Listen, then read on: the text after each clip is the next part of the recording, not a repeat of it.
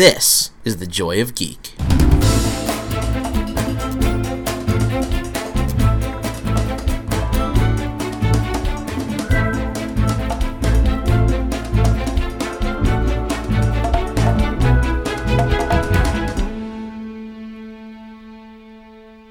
Welcome to the Joy of Geek podcast. I'm Rich Laporte. Kevin Shaver. And we are here to talk about the time-honored tradition of the summer blockbuster, as well as to celebrate a particular summer blockbuster, The Incredibles two. Yeah, so um, if you've seen, like I see, Jordan tweeted about it. I know he's all, I'm probably like one of the biggest Incredibles fans out there. I mean, it's my favorite Pixar movie. So I've been in, had to wait fourteen years for the long-awaited sequel. It's funny because I didn't, I never heard you like talking like, "Oh, dude, The Incredibles." But oh, I, oh, that's just because we never had that conversation. I'm yeah, guessing. Well, I know you're not like as animation movies and yeah. stuff, but like, oh, if you get into a Pixar discussion with me, that's going to come up first. Watch so, out. Yeah. Well, you know, yeah. um, recently uh, Pixar has gone even more into focus for gamers because yeah. mm-hmm. Kingdom Hearts three mm-hmm. um, is going to have tons of Pixar worlds now. When is that at least coming three, out? Uh, in January. It was okay. January twenty-ninth. So that game I mean, was going to be huge, and not only that, but it's packed to the gills with, I think it's got um, Monsters, Incorporated in it. Yeah. It's got Toy Story in it. It's. I think there's one more. Oh, I, mean, I played some Kingdom Hearts back in the day. When yeah. first, I mean, because that was always just like universal for whether you were a big game gamer or not. It's it Disney just, yeah. fun, yeah. period. Yeah, yeah. Um, and it's basically just the same exact thing, yeah. but like more and like better graphics, and people are really excited for it. So sure. anyway, Pixar has come into focus in sure. that way, and then also Incredibles two is just yeah. an incredible event. I mean, did people always expect it would eventually come? What was the deal there? Uh, yeah, I mean, it was, uh, well, and, um, I mean, so Brad Bird, he he's one of those that he takes a long time to make movies, which is fine because he's brilliant at it. I mean, like, mm-hmm. but I mean, he's really like in the last twenty years, he's made Iron Giant, Incredibles, Ratatouille, uh, Mission Impossible three or four. I can't remember. He and Abrams each did one. They were back to back. Um, he may have done Ghost Protocol. I can't remember. But um, and then he did Tomorrowland a few years ago. Mm-hmm. Um, and so like you know, he only makes like these uh, every here like every few years. He, you know, it takes a while to work on his movies, but he's one of those kind of modern auteurs that, um, yeah, people have come to have high expectations from. And, yeah, I mean, just because of the su- not only the success of the first one, but, like, you know, there are certain Pixar movies, like Up, I never want a sequel for because it's too perfect on its own. WALL-E, stuff like that, you know. But Incredibles was one of those that just kind of, like, blend. It was a perfect superhero movie that also set itself up perfectly for a sequel. And so, yeah, fans have always been hammering for one. Um, and I think, I don't know if we knew it would take as long as it did, but when you see how the animation has evolved in this one, I think you'll th- find that it's well worth, it was well worth the wait. Wow. Yeah. Oh, that's a bold statement. Yeah. We'll yeah. find out more about yeah. why Kevin is saying that uh, when we get to that review. Yeah. Uh, in the meantime, we're going to yeah. do everything we normally do. Yeah. So we're going to talk about all the latest news. Mm-hmm. There's some really cool stuff to talk about on the T V front. Yep. We will also talk about what we've been watching, slash reading, slash watching. Yeah.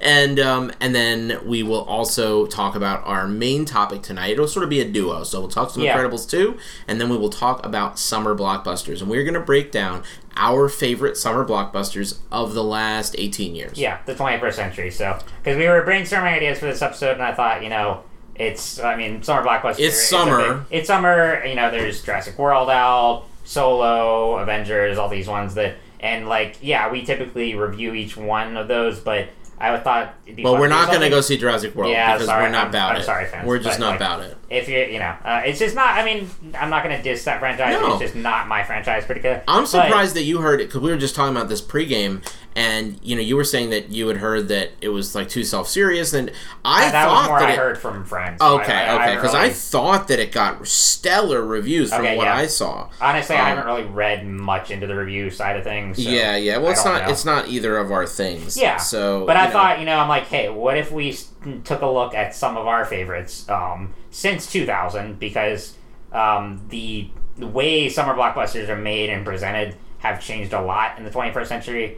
Um, and I'll get to kind of that and kind of like what I think about that, how it's evolved. And yeah, we just I thought it'd be really fun to pick like, so we're going to pick our top three summer blockbusters of the twenty-first century, as well as some honorable mentions. And I'll give a little spiel thing on like, um, yeah, how cinematic universes have changed the game and how trilogies were a big thing at the beginning of the twenty-first century. All that. So I think cool. it's going to be a lot cool. of fun. We have we have resident uh, film expert Kevin to uh, yeah. um, indoctrinate us into into the concept. We'll try. Yeah. Excellent. Excellent. That came out really weird. All right. So um, in the meantime, why don't we talk about news? And I want to kick it off because there is a news story I'm so happy about. Yep. If you follow me on Twitter, you have seen how pumped I am about the fact that Lucifer... Season four. Yep. It's coming. It is official. It's in the books. It's happening. Um, Netflix has picked up Lucifer for a fourth season. Um, if you don't know, um, the story of this season is the story of the save. It's the okay, story yeah. uh, for all these shows. It's the story of the the cancel then renewal. Yeah. Um, there are not okay. one, not two, but three shows that have had this happen, and maybe a fourth. I don't know about Timeless, but...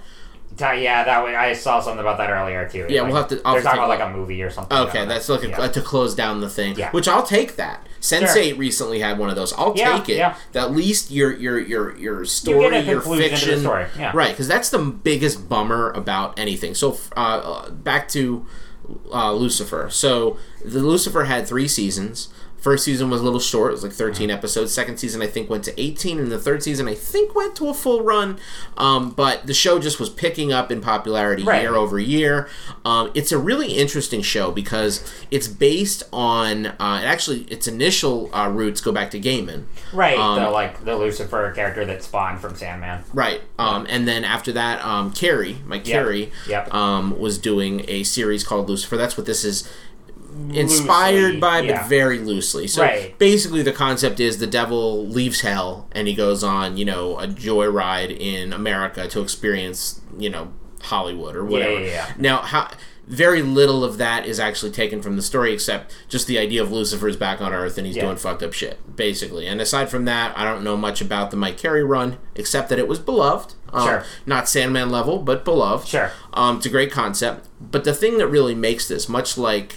Eh, Constantine's a good character also, but the thing that really made Constantine was that great performance, right? Right. And, in that show. And not, not necessarily the plot. Not necessarily, I mean, it was an okay plot, but you know what I mean. Like, what right, made it was right. that guy. And Lucifer, um, what really makes this show sing is Tom Ellis, who's yeah. the star, and he is just phenomenal. Oh, yeah, because from what the episodes I have watched the show, that's, I mean, by far the most fantastic he, aspect. He has these, every once in a while, once or twice a season, he does a piano performance. Oh, wow. It's him. He sang All Along the Watchtower, and he has this really unique, distinctive singing voice that, like, you wouldn't expect. It's very different than mm. what you're... You, you, I don't know. It was weird to me. It was. It's just like, I, I can't do it at all. I was about to try, but I can't. But, like... It, it's that just, next episode. Yeah, yeah, yeah, yeah. Hold, hold tight. All on the Watchtower by Rich Laporte. Uh, but he just does this rendition of him with the piano singing All Along the Watchtower, and it's one of those things when you you know when you hear a cover by somebody and it reignites your interest in the song. Yeah, yeah, yeah. Like it was that good. Sure. It, and it's in its rawness. You know, it wasn't like technically phenomenal, but its rawness and its and it just really was delivery, impactful. Like, yes, delivery yes. just, just at the like right this, time. He has this perfect screen charisma. Because, um, yeah, I mean, especially, like, I've just seen some of the first season, and it's and it's fun, but it's just kind of a traditional serialized, like, yeah. detective show kind of thing. Yeah. And, um, and I know it does get more into the supernatural stuff as yeah, the series somewhat, goes along. somewhat, yeah. Sure, sure. But, yeah, I mean, his energy and charisma with the other cast members. Is Chloe just, Chloe yeah. Decker, the the love interest slash ah. police officer partner. Um, Amenadiel, his brother, who happens to be black, which is kind of mm-hmm. cool. Um And um, and then uh, Maze, who is this, uh, uh, she's sort of like a like a defender or a bodyguard yeah, for Lucifer yeah, yeah, yeah. who hangs around. She's yeah. cool. Um, season two introduces uh, Lucifer's mother, mm-hmm. um, and she is played by uh, what's the girl's name from uh, Battlestar? Um, the uh, she I plays like yeah. Um, anyway, yeah, yeah. I can't think of her name, but but she's she's excellent. Mm. Um, let's see. Uh, what else is good about that show? So, I mean, basically it is a procedural, but it, it has really cool uh, elements that make it, I don't know, it's it's, it's just a right. fun show. Right. You know, sometimes when you look at a, a police procedural, whether it's related to a comic book series or not, you know, like iZombie is another example mm-hmm. of this. It's it's police procedural basically, but it's related to a comic book, you know, very loosely, very loosely, right? Very different. But but whether that's the case or not the case, what really makes or breaks, breaks these shows is the chemistry of the cast. Sure. How fun it is to watch them solve crimes. Sure. Um, and that show is just really fun to watch. So anyway, it's been developing a fan base, developing a fan base. Finally, season three ended on this huge cliffhanger, which, I mean, it doesn't really matter. The point is that finally Chloe gets to see what the devil really looks like, mm. right? Mm. He shows his full form to her, and now there's no doubt that she knows who and what he is. Yeah. Um, that said... They when the, sh- the show got canceled after the third season uh, on this terrible cliffhanger, and the, and the showrunner said, like, we made it this much of a cliffhanger because we thought if we do this, there's no way they can cancel, they cancel us, us, right? Yeah. And they canceled them. Yeah, yeah. So um, what what Fox did in a strange turn was they took two episodes that were either going to go into season three, or I think people think they were going to be they were shot for season four, but then never aired. Mm. And and what's interesting. Is and and they played them. So they played them like two weeks after the finale, and then another like like over the two nights they burned them off, or maybe it was okay. over two weeks, something like that. Okay. But the point is, it was uh, supposedly done so that they could sort of gauge interest in the show, but also, it if it is season four episodes, it's back to normal. I mean, it's like they don't even reference that he made this big reveal. So maybe it was stuff that came before. People are just... The point is somehow they're going to find a way to get back to the status quo of solving crimes, right, even if right. she knows he's the freaking devil. Right. But it is a big, you know, sea, sea change in what's going on on the show. And, you know, so so basically...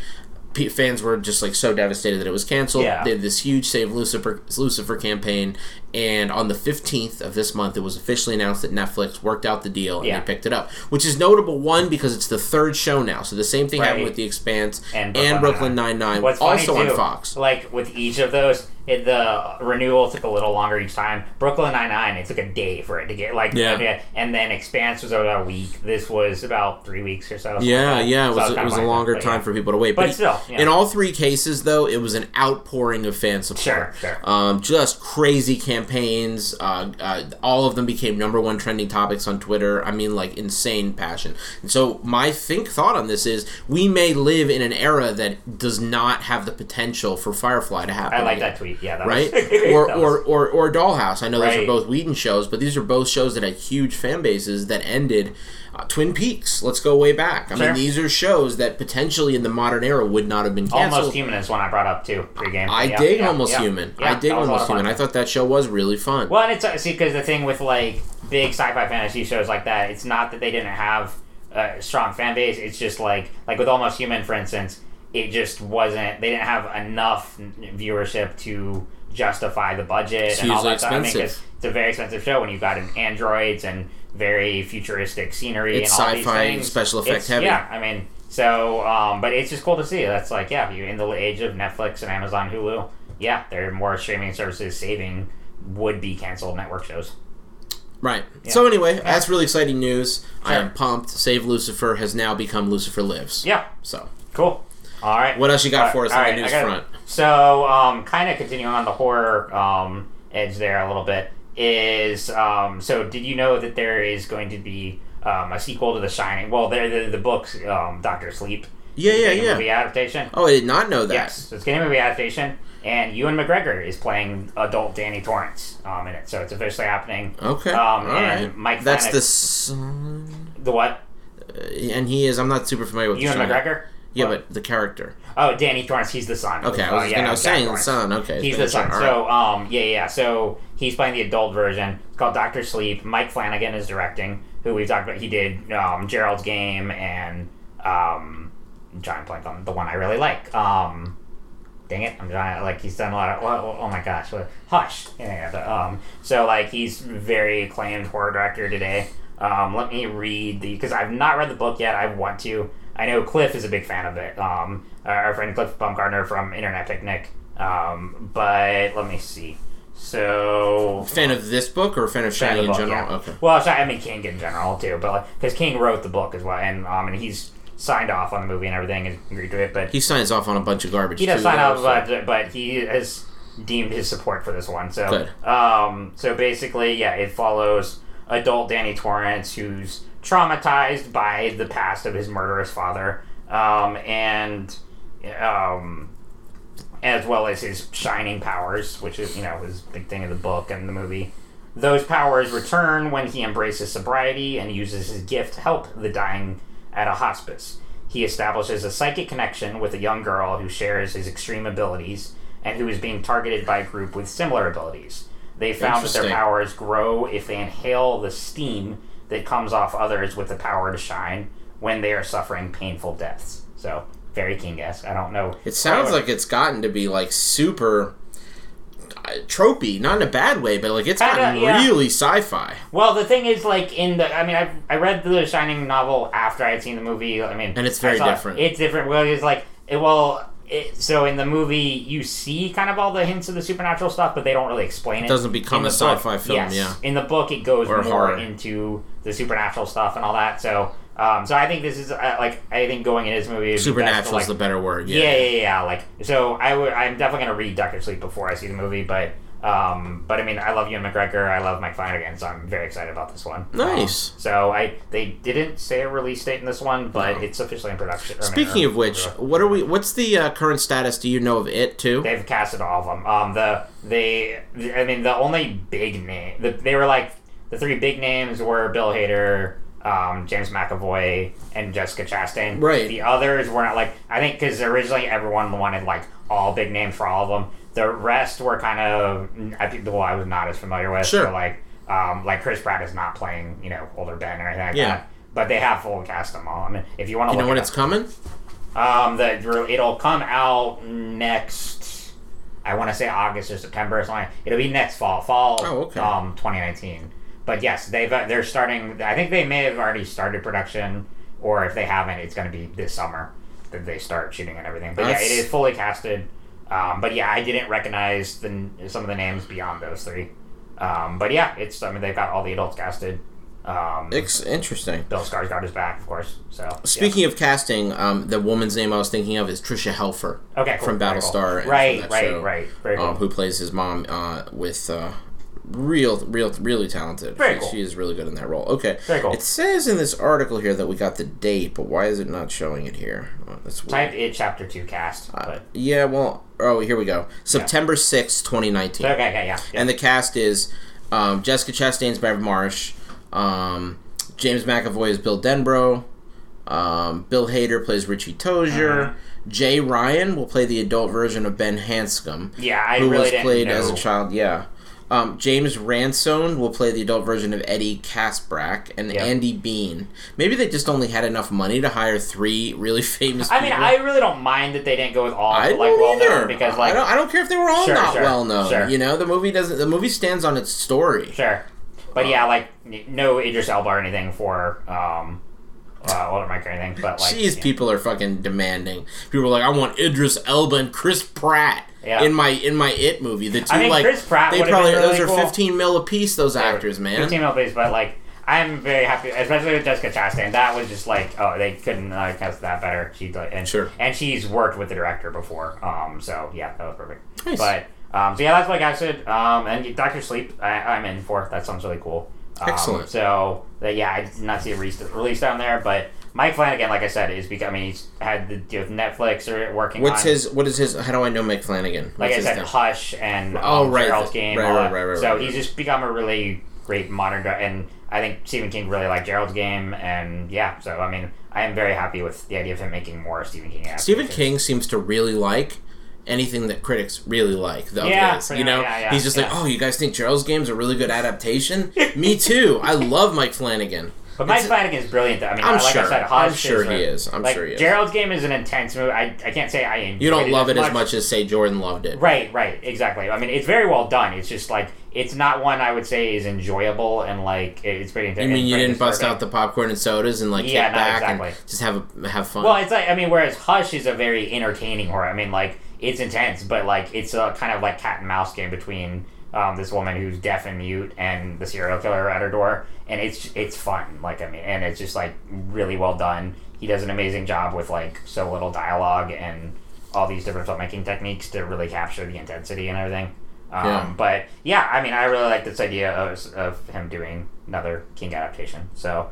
Um, so yeah, that is Doctor Sleep. Well, you know, Stephen King also just has a new book out. Uh, it came out on May twenty-second, called okay. uh, The Outsider. Okay, yeah, like I've heard about it. It looks like it's more of a, more of a, um, I don't know. It looks, it looks a little bit like crime and investigation. It says, yeah.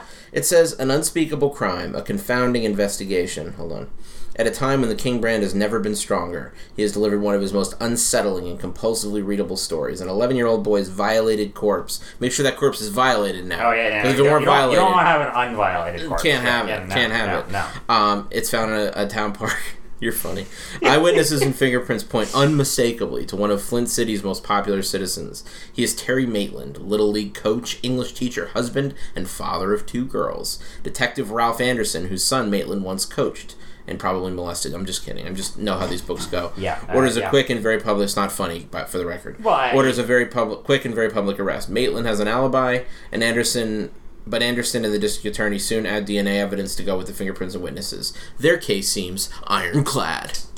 As the investigation expands and horrifying answers begin to emerge, King's propulsive story kicks into high gear, generating strong tension and almost unbearable suspense. Can you bear it? I can't. Because I can't either. No. Terry Maitland seems like a nice guy, but is he wearing another face? When the answer comes, it will shock you, as only Stephen King can.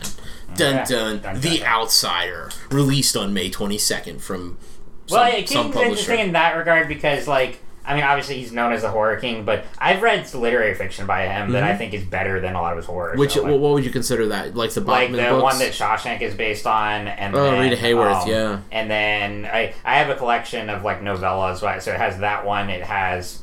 Um, oh, for, um, the, the one where he has his, like, Nazi neighbor and stuff. Like, is that you know. You're talking about Different Seasons? Yes. At Pupil? Yeah, yeah, yeah. yeah. At Pupil. Yeah, yeah, yeah, yeah, yeah, yeah.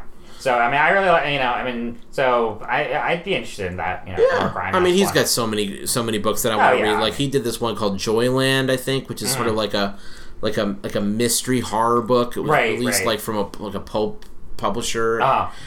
I, I have it at home. I just you know, haven't gotten sure. to it yet. There's so much stuff There's to all, consume. Oh, I wish I had more time. Got a whole library. Yeah. Anyway, Stephen King. So F- there's Doctor Sleep, Ewan McGregor right. starring in it. That's pretty awesome. So cool. Um, the next one, another T V. I don't know if you knew this, but um, so you've read some of Invincible, correct, Kirkman's? Oh yeah, yeah. yeah first yeah. five. So I don't know if you Long knew this, ago. but it's being developed into an animated series at Amazon. Is it really? Yeah. What a great yeah. fit. I think that's perfect. That's a like, perfect fit. Because I, I'll be honest, I've not read it yet. I've read. Yeah. Walking Dead, Outcast, and I'm re- I'm, I read the first issue of his newest book, Oblivion Song, um, recently. How is that?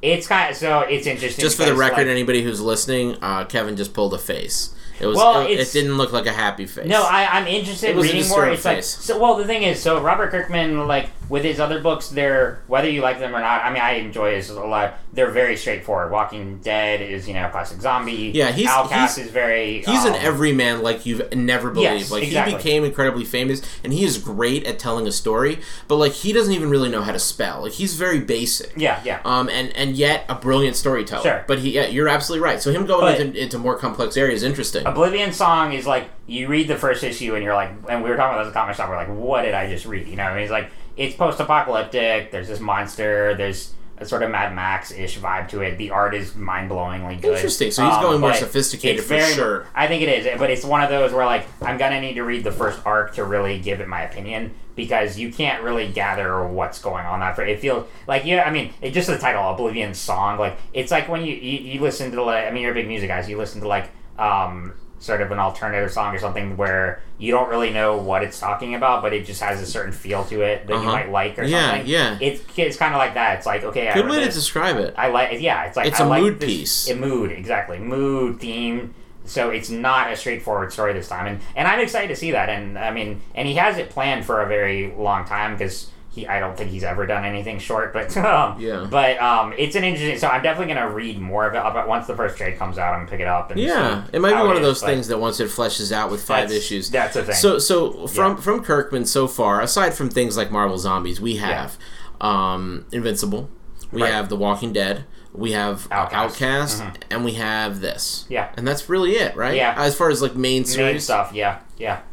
Um, so interesting. So it's really interesting, and well, and he. signed the deal with Amazon like I think it was about a year ago. God, so that guy. I mean, he like, is so impressive. Yeah, what he has done, you know, with his talent. I mean, just taking yeah. this talent for story for base level human storytelling, right, and just like turned it into this just ridiculous career. Now, granted, some of that is lightning striking, like that show, right. The Walking Dead, taking off. Like season one of that show, people tell me isn't even really good. See, I I'll actually say I like season one some more than some of the other, and then like you've heard that though. I people say it it's too. boring. Yeah, yeah. It doesn't yeah, go I've anywhere. And, sure, I've heard right. that. Yeah, and it's not that well made, and I, you know that kind of stuff. And but then so people may say that, but that show has. I mean, at one point, at least like last year, the year before, yeah, um, it was the number one uh, T V series in the world, or right, something right. like. that. I mean, something stupid. Sure, like that. sure, sure. So network show at least, yeah, something yeah, like that. Yeah, yeah, yeah. yeah, yeah. yeah. So, I mean, yeah, I think that's, I mean, even though I haven't read Invincible yet, I do want to, especially now that it's ended. So it ended after fifteen years with one hundred forty-four issues. Wow, I didn't um, know he, like he ended anything ever. twenty-five something volumes, something like that. Um, and, um, yeah, it's very, I mean, it's really interesting they came to a conclusion. But I think just based on what I know about the series and what, you know, seeing the art and stuff, I think an animated, serialized format is absolutely perfect for that. Um, and, because before this announcement... It was originally being talked about as a live-action movie by Rogen and Goldberg, um, which they you know they've done ventured into the comic book world before uh, with things like Green Hornet, which was a massive failure. But um, but and then they're doing Preacher now. But um, I think this is gonna be a better fit for it. So it's gonna be like I think they said the first season's gonna be like hour-long episodes, eight episodes, I think, something like that. Um, so I think with that format, they're gonna have a lot of time to tackle the scope of this book. Um, you can. T- do you want to tell a little bit about it? Because you read the first at least few volumes, I think. Um, yeah. So basically, it's a him versus um, it's a him versus his dad thing. Right. So his. I mean, you'll find that out real soon. It's right. Not, right. Not his a spoiler. Dad's a superhero. Super like, villain. Though. Okay. Well, yeah. But and but like, yeah. and then it evolves their relationship. It's complicated. Yeah. Um. So it's a it's a it's a really interesting um. book that I enjoyed. It just wasn't enough to keep me reading, but sure, sure. It um, you don't want to sit down and read twenty-five volumes of uh, well, yeah. exactly. I don't. I don't know. I just don't feel like there's enough meat on that bone, sure, or sure. something on some level. Um, but I know. I mean, the fact that it kept running that maybe it. Ha- I mean, maybe it evolved after that. I don't know. But um, it's definitely one I want to check out at least before the show comes out. I don't know when it is supposed to because it just got announced. But um, Kirkman will be an executive producer. He's got. I know there was. Um, the Teen Titans animated series that I grew up on, one of the guys who worked on that will be serving as showrunner. Um, so I think that's really good um, vibe for it. But no casting announcements or anything like that. But that's, yeah. I, I would watch that. Yeah. You yeah. know, there's something about a cartoon of that I think I would watch. Sure, sure. Now, there was a, this shows how much I was into it at one point, there was a digital comic Okay. made of Invincible oh, back wow. in the day okay. that I watched and enjoyed tremendously. Remember that era when digital comics were like a thing? I was actually talking about that at the comic shop yesterday with some people, and like I never got into those. Like, like I mean, well, there like, weren't that many. I know there, there weren't was that many, like fifteen total. They did one of Joss Whedon's Astonishing X-Men. Like, they the did mo- the motion comics. They I did. Just, That's what it I is. Couldn't motion get comics. Motion comics, and I eh, they're doable. What's good about them is that they're that you can just kick back and watch you them. Can you can watch experience them. A comic without holding it, yeah. without reading it, without getting sleepy or. But I like holding. Them and I know, you, so yeah, I know. So it's like, yeah. I'm just talking uh, about as an no, as an alternative. I know some people, you know? Like, and there were, I mean, there was a time when that was like, um, and like, I mean, Inception on the Blu-ray, it has a um, motion comic on the special features there that go into like a little bit, kind of like as a prequel right before the movie starts. So I mean, I know there was a time where that was a thing, but I think it got it didn't last terribly long. But um, but it's an interesting way to experience comics for sure. So yeah. um, so yeah, that's Invincible. And on that note, one um, or a story which Jordan had, I read about it right before Jordan texted us, but I think you would be excited about this. Do you hear the Vertigo relaunch? Do you hear about? I I can hardly believe it. We need to go through it because it's. Like, got, yeah, I actually haven't. I heard about it, but I hadn't heard about the specific book. So, so oh yes, I did. I read through them roughly, but can, roughly. can we go through them? Sure, now? sure. All right. So basically, Vertigo, um, after going through some shakeups, and you know, it's D C's long-running, adult-focused imprint.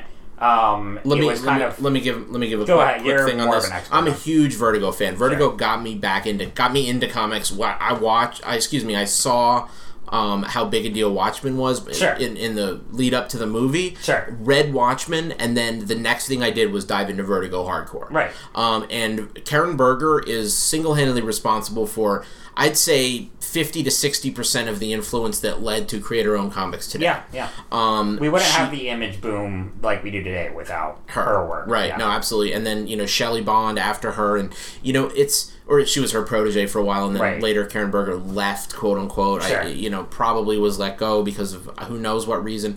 The point is, D C has not been handling Vertigo like it should. Yeah. Um, they have been, you know, Vertigo has had some trouble because of the Image boom keeping creators, because Vertigo is a D C imprint, and they they really have, they've held on tight to the concept of they maintain your film rights. Uh-huh. They may, they keep a, you know, you, you don't, it's not like they're just a publisher and you do everything and then you take the money. They take a big cut. They own part of your rights. It's like a very different model. Right. And creator-owned people, you know, there's no reason not to go to Image if you have a name already. So right. all the big names left and went there. Um, and then they did a little bit of, you know, Shelley Bond did a little bit of shopping around mm-hmm. and finding some new names and bringing them up through Vertigo, which is always what Vertigo did great.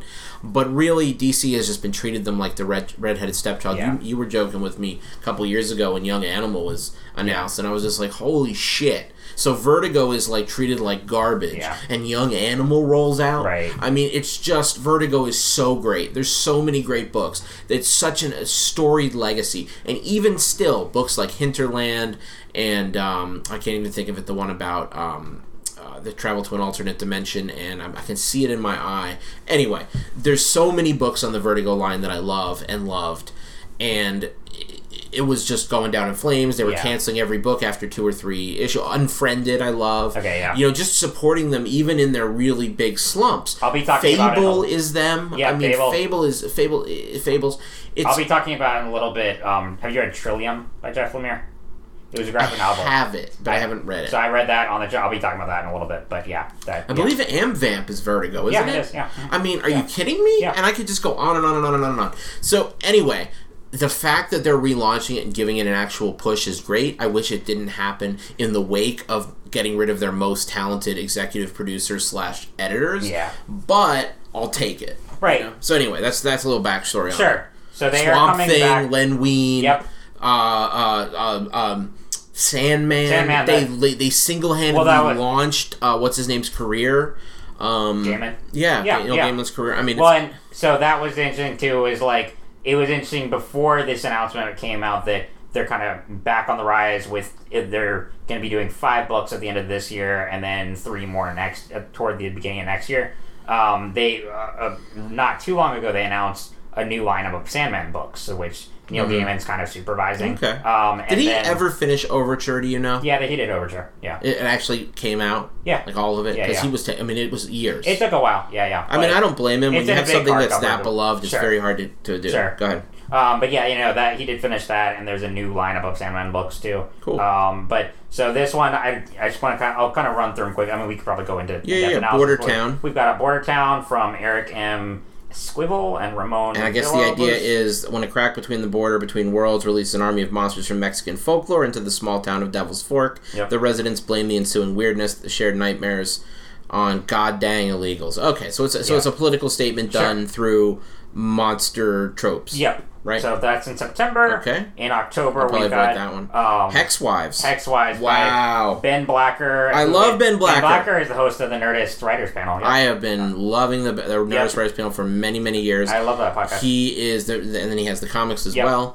Um, so him and artist Mirka Andolfo. I hope I'm not butchering that. I'm in. Um, I'm glad he's getting respect. The yes. guy's talented. He really is. He invented something called the Thrilling Adventure Hour, which is Thrilling Adventure Hour, and then yeah, his comics, like he's done Star Wars spinoffs, and he's written some Star Wars kids novels, stuff like that. But yeah, yeah. He, they even had him working on some other bigger projects. Right, I mean, right. He's, he's he's always had like they've given him opportunities. He did one of those um, those those. Graph, graphic novel things. Him and Ben Acker, his, yeah, yeah, his yeah, partner, yeah. his um, writing yeah, partner, yeah. they did one of those those books. It was like a like hardcover Marvel books that yeah. were like X-Men was one of them right, and by Hopeless right, and right. those kind of books. I think that was X-Men the one they did. Anyway, they did one of those Wolverine sure. or there was Wolverine. I think they did. Sure. Yeah. Well, anyway, one of those. So they've been given all these projects as sort of like tryouts, and it looks like finally I think this will be like his big like launch because they tried series, to do a yeah. Thrilling Adventure Hour. Um, Comic, comic series. Yeah, there were yeah, two, yeah. actually. Uh-huh. Um, and Beyond Belief and another one. But anyway, I hope this turns out because it looks good. This, yeah, Hexwives, the- Coven of Witches with vast magical power, brainwashed by men to become subservient housewives, only to discover that their, sub- their suburban lives are a lie. Um, awesome. So, oh, yeah. I'm in. Surrealist, all the way. In. Yep. In. No, October, you said? No, that's October. I'm in. Um, November, we've got American, American Carnage, Carnage by Brian awesome. Hill. Brian Edward Hill. Of D M Z fame. Yep. Leandro Fernandez, um, biracial F B I agent who can pass as white, infiltrating a gang of white supremacists to investigate the death of a fellow agent. In. Yep, that one I'm in. in. Um, and then December. Ooh, Goddess it Mode. Looks so good. Zoe Quinn and Robbie Rodriguez. Um, set in a near future where a powerful A I, this has you all written all over it, manages all of humanity's needs, only for the tech support in charge of monitoring its systems to discover a secret cyber world where female superheroes fight to save the cheat codes to reality from being stolen by horrific monsters. So we got oh one each month from September yes. to December. Those are the five coming Three this year. Three of which I'm game for. Right. Current, wait, wait. Hex Wives, what's the... Th- oh, yeah, no, there's there's Hex Wives looks good. American Carnage looks pretty good, and Goddess Mode is like a hell yes. Right. Oh, what's this? Now, the three... Oh, let me run through the three coming... Um, they've not set dates, but early twenty nineteen. Rob Sheridan and Barney Birbiglia. Barney Birbiglia did um, the book with Tom King, um, Space Opera. God, why am I... Um, why am I drawing complete blank? Dang it. Um... Space opera. The one that... Um, oh, yeah. Omega Men. Yeah, yeah, yeah. And he is his work has been phenomenal there. High Level, a post-apocalyptic story about a smuggler tasked with bringing a supposed child messiah to the mysterious, mythical city of High Level. Sounds Matrix. Sounds awesome. I'm in. Um, Absolutely. Yeah. That, that one in Goddess Mode sounds similar yes. and amazing. I, I mean, I love, this is the kind of Vertigo that I love. Yes. And by the way, um, Robbie Rodriguez, we didn't mention this on Goddess Mode, but he, he did... Um, Spider-Gwen, but he also did that other book that I was trying to remember the name of from Vertigo. It's... Anyway, I still can't okay, think of it. Yep. Go ahead. Um, Safe Sex by Tina Horn and Mike Dowling. A dystopian thriller set in a future where the government regulates and controls sexual pleasure, leading to an underground resistance led by sex workers. Um, sounds kind of up your beauty alley, so that's... Yeah, I am in. Yep. So in. And then, finally, Mark Russell and Richard Pace's Second Coming, which he's the son of God, returned to modern-day Earth, because God hopes Jesus will learn a lesson in godliness from the almighty superhero Sandman, only for Christ to discover that the message of his gospel has become horrifically twisted in the years since his crucifixion. Don't know what to make it's of that, but like, yeah, very much. Um, but I mean, regardless, I think all these are. Yeah. You know, by the way, that book is called Federal Bureau of Physics. The one I was okay, thinking okay, of, yeah, with yeah, the yeah. just gorgeous graphic, sure. uh, graphic uh, storytelling. Sure. Um, that was a Vertigo book that I enjoyed a lot. Robbie Rodriguez did that sure. one as well. So this will all be helmed by editor Mark Doyle, big name at D C. Big He's deal, also right. doing the, um, we talked about in a previous episode, the, what was it, Black Label, which is another D C imprint they're pulling out in the What's fall. What's that about? That one is the one where it's like kind of like darker but self-contained superhero stories. So Snyder and, um, is it Romita Junior, I think, doing a Batman book? Um... Let's see. No, no, Miller, Frank Miller and John Romita Junior are doing Superman one. Um, I, I want to say it's Snyder and maybe Coppola. I can't remember who whose artist is for the Batman one. Mm. Um, and then um, Kelly Sue DeConnick doing a Wonder Woman. Um, okay. Greg Rucka doing a Wonder Woman. Okay. So just kind of like darker, self-contained nice. superhero stories. Nice. Um, cool. So yeah, Mark Doyle. So yeah, I mean, there's not much to say other than that. Then yay. Um, yeah, yeah, yeah.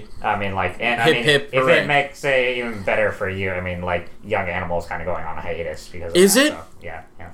Is it really? I mean, I don't know. They, it, it's not like dead, but like they, they're kind of take. I mean, but I don't. It's I got weird, a twinkle though. In my eye. Well, it's weird though because Gerard Way's gonna be back at the November show this year, and so like, so I like. He's like I don't their know what dude. He's, he's I don't know what dude. He's doing. I'll like, tell you what he's doing: but, cashing in. Well, cashing in on his like, reputation as an emo singer. But if they're not doing like Young Animal, I, so I what? He, he didn't. They weren't. On, he wasn't doing jack shit back when he was at the first one. He was like, I did Umbrella Academy two years ago. What's up? Here I am at the Comic-Con. That's what it was. What he was doing there. Oh, then he got Young Animal, which is a huge freaking bomb. And now, I mean, now you've just informed me, and I'm super happy to hear. There's a huge... But he is tank. Getting the Umbrella Academy Netflix series, so, you know. And that makes me want to die, but, yeah, you know, but... what are you going to do? You win some, you lose some. So let's just focus on the positive. Vertigo is coming back. So awesome, awesome. Um, no, that... it's all positive, because... Right. The, oh, yeah, no, it's great. So, um, those are the only big news stories. One other tidbit, though, I did want to mention. Okay. So, um, I don't really watch much late-night T V anymore, like, I, like Fallon and Seth Meyers, all that, but, like, Um, I used to more now. I feel like I'm an old man because I go to bed earlier, and like I, but I did see, and I'm glad I caught this before, like on Twitter, in time to watch it. But I watched, I did watch this live on Hotel. Do you know who was on Seth Meyers recently? This gives us a lot of like validity in our culture. Tom King was actually on the... Yeah. About it, what? Because Batman and Catwoman's wedding is coming in Batman issue fifty, but like... That, but yeah, he that's how much critical mass it's reached. Well, Seth Meyers is more of a nerd, like, and has been like. I yeah, but, I really appreciate. He's brought on Jeff Johns before too. He brought him on at the beginning of Rebirth. Um, there probably been other comic book creators. Well, the thing is on, too, but, though. So I was at um our at the mall yeah. where I never go, but uh-huh. if so, but I needed to go to the Apple store to get sure. my battery replaced because sure. Apple batteries die. Sure. And um, while I was there, I was at Barnes and Noble killing time, and I saw. Not one, but two different people, normal people walking around with, like, a couple books mm-hmm. and a comic. Yeah. Like, things have changed. Yeah. We all knew that they had, but, like, they're even going further, you know? With I always the, say, a couple normal people actually carrying out a comic book. What is this? Comics are fringe. When yeah. you talk about yeah. comics, they are, they sell fifty thousand, one hundred thousand copies. Mm-hmm. Millions and millions and millions of people go to movies and watch T V shows. Sure. The, the scale is so dramatically different. Sure. But because of the M C U and D C and all of this stuff happening, Deadpool...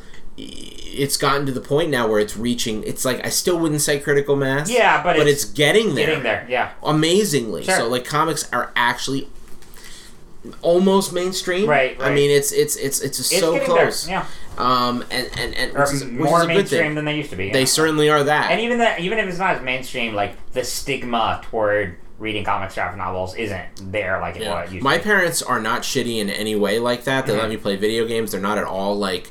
Anti, like, oh, you're going to rot your right. brain. They're not those kind of people. Sure, sure. They were just, they just thought of comics as, as just, why would Literary you read a comic? Yeah, why yeah, would you read, yeah, yeah, yeah, right, why would you eat candy, exactly, yeah, yeah. and rot your teeth, and why would you rot your brain with, not not, not harshly, but sure, they just, sure, there's just no like, reason to pick it. it up. Yeah, yeah, yeah, yeah. Um, now, with the, with the, like, that's why Watchmen was the thing that was my, my crossover mm. drug, you know? It just was like, oh my God, this is as literary as anything I've ever read. It's brilliant. Sure. Um, anyway. Yeah, so that was really cool. I got to watch that interview live. I mean, it was, you know, just short five minutes, but, um, yeah, you got to talk about Batman fifty, Mister Miracle, um, and he's just a cool dude. He was thought he, and... I met him um, a couple times, so have you. Uh, yeah, yeah, well, no, I've not yet. He's, I'm gonna meet him, like, pro- he's gonna be at SuperCon, um, in a month, so he'll be here. SuperCon? So, Raleigh SuperCon. It's like oh. a, it's... sort of Wizard World-esque, but not quite hmm. that, like that. Like, it's more media-esque, like, media guests and stuff, but... Cool. Um, but they have they have him, Tim Seeley, a few others going to be there this cool. year. So yeah, um, but yeah, the, well, the funniest part of that interview was um, he said he went to like the uh, career day at his kid's school, and he's uh, and he's like, yeah, this is gonna be so cool. I get to go in and say I write Batman. I used to be in the C I A, all this stuff. And after he did his little spiel, the uh, kid raised his hand. And was like, do you write Spider-Man too? And like, uh, and uh, he's like, no, I don't. Yeah, yeah, but yeah, but that was really cool. I'm like, hey, you're getting a like, you know. A celebrity in our minds actually being portrayed as a celebrity on, you know, a show like that. It's happening. So, yeah, that was pretty cool. So, that's all for news. Excellent. Yeah, cool. Excellent. Cool. Um, well, I believe that brings us to what we've been watching. Sure. Um, and in that context, I have, like, a couple things, but my things are mainly things that I've seen before slash okay. aren't new. Okay. Um, I'm going to start with Seinfeld. Really? Um, okay. Yeah, so right. I have been watching Seinfeld. Um, watched the first three seasons. Did you seasons. ever watch it live? Not or? really. So okay. here's the thing about Seinfeld. I always knew it was a thing. Yeah. I'm not a sitcom fan, but I'm yeah. now in a mode where I need, for a certain reason that I don't want to go into here, something fun to watch. I mean, something yeah, that's I, I not something that's not heavy, that doesn't have violence, that sure. doesn't have intensity. Um, and it's bite-sized. Yeah. So, um, a friend of mine is watching that series, Comedians in Cars Getting Coffee. Yeah, yeah, yeah. Um, and has sort of pulled me into that. And then we have been watching that. And then that segued into, like, why don't we check out Seinfeld? Right. Um, and, man... Seinfeld's great. Oh, it's just, have you I ever mean, seen it? Yeah, yeah, I mean, yeah. I mean, have you seen my, it all? Is what I mean. Not all, but I mean, my dad is a huge Seinfeld fan, so he's seen every episode and like still quotes it regularly. I just can't. Office believe... was my Seinfeld growing yeah. up, so like I've seen every op- uh, episode of Office multiple times. But I, yeah, I've seen enough of Seinfeld to like. The thing you know. about Seinfeld that I can't believe is the vocabulary, the concepts. Yep. It, it it's so un-sitcom like, and it's a right. sitcom, and yet it hit critical mass. In its heyday, it had like its finale had like sixty-seven million viewers, and yep. that's uh, the, when T V was a different beast. Right, right. But in its in its regular run, it was averaging twenty-seven, twenty-eight million people watching it. That's critical mass by any standard. Yet it uses crazy words.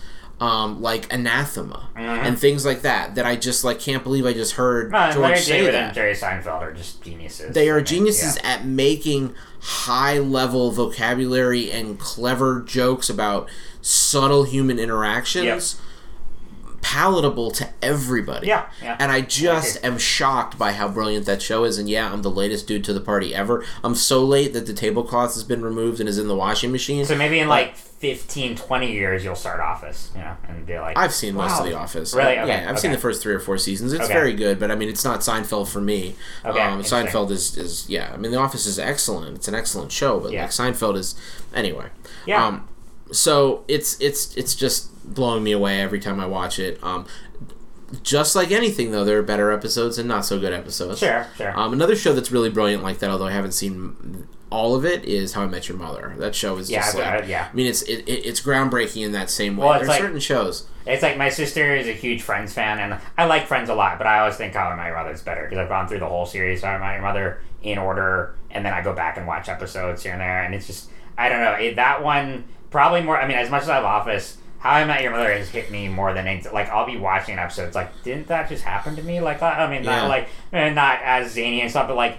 I, I, more so in the emotions you feel, whether it's like some episodes are like more to Ted, some more to Marshall, but it's like it just such a good job of like, whoa, hitting you in the gut on those human interactions in the it, while having this ridiculous plot play out and everything, you know. I, I feel like there are there's almost two categories of sitcoms: mm-hmm. one giant category of about ninety-eight percent of them, mm-hmm. and one tiny category of like the the amazing ones. Yeah, yeah. And they're they're almost like different categories. Like I feel like Seinfeld and The Office, and How I Met Your Mother, and maybe The Good Place as it evolves. Good Place is good stuff. Yeah. And um. There was one other one I was thinking. I'm watching New Girl now, too. That's New Girl's one. Really good, but yeah. it's still in the ninety-eight percent for me. Sure, Same sure, thing with Brooklyn sure. Nine-Nine. Oh, I know. One. Community is another Community one. Is one yeah. These are shows. Parks and Rec. Uh, Parks and Rec is right on the borderline. Okay. It's close. All right, all right. It's close. I, it probably, probably in, it's probably bi- in the in the two percent. I'm probably biased to it just because it's just so entertaining. No, no, it, it yeah. is probably in the two percent because that show breaks breaks rules of sitcoms. Yeah. That's kind of what I'm talking about. I get what you're saying. These yeah. shows are transformational. They are different. They are, yes. maybe it's three percent now that we're starting to put Parks and Rec in. Sure, sure, sure. But it, you get my you point. Get a, There's a minority. All these other shows. Even Cheers goes over here. Sure. Even Everybody Loves Raymond goes over yeah, here. Yeah. Even Big Bang Theory goes over here. Well, Big Bang Theory, that, that's it. So well, yeah, that's far into that. But you know what I mean? Even the shows that are massively successful, that masses love. They're like, it's like... Two and a Half Men, way over it's here. It's like, you, you watch those and hilarious, entertaining, you like watching with the family or with friends or whatever, right. but they don't punch you in the gut like How I Met Your Mother, uh, in an Office, or Seinfeld just do. Make you feel that that stomach lifting feeling of, oh my god, this show's brilliant. Yeah, yeah. Like it doesn't have to hurt, you know. Yeah. It, it can just be like, wow, right. And and those shows give you those moments, like yeah. the wedding scene with Jim and Pam. Oh yeah, yeah. Um, and them going to the Will o' the Wisp or whatever it's yeah, called. Yeah, yeah, the, yeah. The, the, that I can cry watching that scene, and yet that show's hilarious, and and it, it totally changed the form again. Took a show from the U K Michael that barely Holly. started, yeah, that yeah. barely started out. I mean, it yep. had one or two seasons and it yep. turned it into something Two, think, yeah. that transcended it completely yep. and became its own thing. Like, and you know, Greg Daniels wrote at least one episode of Seinfeld. No, right, right, right. This. I mean, you yeah. know, so the point is, there's a small category of stuff that's like next level sitcoms sure. that change everything, and then I there's agree. everything else. And I think that's interesting because I generally would say I don't love uh, sitcoms, but I sure do love those seven or eight shows I sure. just mentioned. And there's probably three or four more. There's more, yeah, yeah, but. That's a good... No, I, I think that's a really valid description there, but yeah. Interesting. Yeah. But anyway, Seinfeld has really crystallized that for me. Okay, I always kind of cool. knew that. When I watched How I Met Your Mother, I was like, wow, yeah. this subverted the form. Or right. wow, look what it just did there. Oh my god, wait, they just... Oh, what? No, there's a callback. Oh, what? You know, I mean, right. just like, I, I can't even believe it, the way they're juggling right. on that show. Anyway, all right. Sure. What you got for us? Okay, well... Yeah, New Girl I'll just hit on briefly, but like I did just I know it. Uh, I never fun. watched it live. It's so fun. much fun. It's just hilarious. Zoe Deschanel is hilarious. I love her as the quirky nerd that, uh, in her interactions with all the other guys on there. Um, it's just yeah, it's just hilarious. So, who's the dude? Um, um, Harry, um what's his name? Jake, well, Nick Miller is the character, but um, Jake Johnson. Yeah, yeah, yeah, he's great. I was and actually thinking of the other dude too with the black hair. Yes. Yeah, yeah, he oh, plays Schmidt. So good. Well, Schmidt is just yeah. Oh my god, Schmidt's like, like if that show didn't have Schmidt, if that yeah. show didn't have anybody though, but mainly the three of them. Yeah. The, mainly the three of them. It's it's Zoe's Winston's character. Winston's really funny too. Winston's like, really yeah. funny too, but I think yeah, yeah. Schmidt and. Uh, uh, And Jess, and then well, and, then and Nick, and Nick, yeah, those yeah. three are like that show. Yeah, no, I, this I, is I really agree. Good too. You're absolutely right. I'm not trying to dismiss him. I know. I, mean, I just, I just feel like those three are like I get so. They're like the Three Musketeers. Yeah, yeah, yeah, yeah, yeah. yeah, yeah.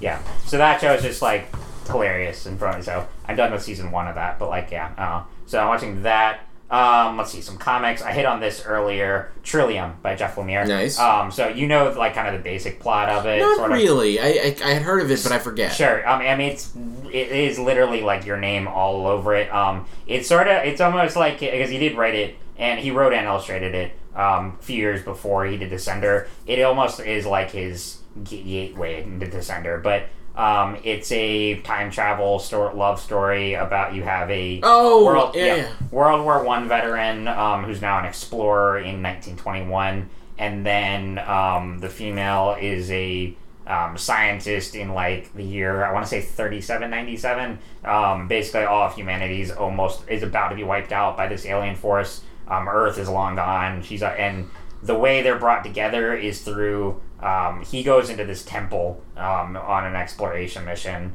Um, she discovers this like flower by an extraterrestrial species, um, and it kind of links them together. They're brought into the same time at first, then they're separated, but they kind of like switch places, you know. Um, so like he's brought into her reality, sh- her she into his. Um, they swap and all that. It is just one of the. I mean. It has you written all over it in so many ways because it's Interstellar. Surprises? It's Arthur C. Clarke. Oh, yeah. I mean, like, uh, yeah. There are surprises. Yeah, yeah. I, okay. I mean, like... You sound I mean, a little hesitant. It's, I mean, not... I, That's like, not the point? Not really the point, but just, like, the feel of it. The I mean, it has a classic love story to it, but it's just... Gosh, it's... I mean, it's a gorgeous book from start to finish. The problem I have, though, okay. is... I, all of that sounds great, and I did buy it, and I am sure. game to read it. But I always look at it on my shelf, and I'm like, what's going to surprise me about that story? Hopefully there are surprises. And again, I mean, it doesn't have to be a shocking twist. That's the thing about my I want a twist right, thing. Right. I just want to be surprised. I think you it's, will be. Uh, not Maybe not as much as, like, Interstellar, let's say. But there, like I said, I'm comparing it a lot to that because you're going to find a lot of parallels there with the with um, the with the, the the execution, the love story, the the, the, the crossing travel, over crossover concept, concept uh, yeah, all that. I love that that dust coming up from the floor and right, just, oh, right, man, right. I love that movie. I mean, I think in like like I said, as far as like his gateway to Descender, Descender has more surprises, more. It's a brilliant ongoing space opera.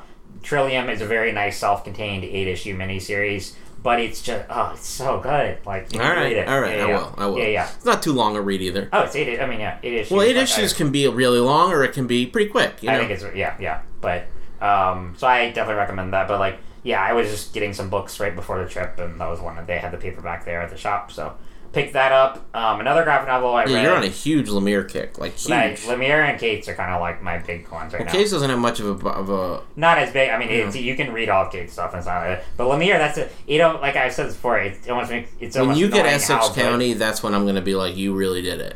Yeah, you Essex, County Essex County and man. Sweet Tooth are like up there. Oh, Sweet yeah. Tooth's so good. Yeah, I figured you so right. yeah. good. All right. Yeah, Lemire's got. I mean, he's he's pretty brilliant. I mean, whether he's writing like.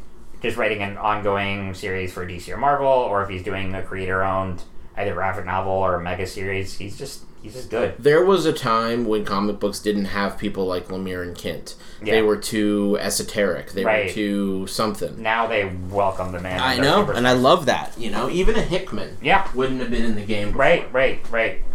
Um, so yeah, so right, Trillium. Um, yeah, it's, you see it? Cool. Um, I'm grabbing it. Another graphic novel read recently...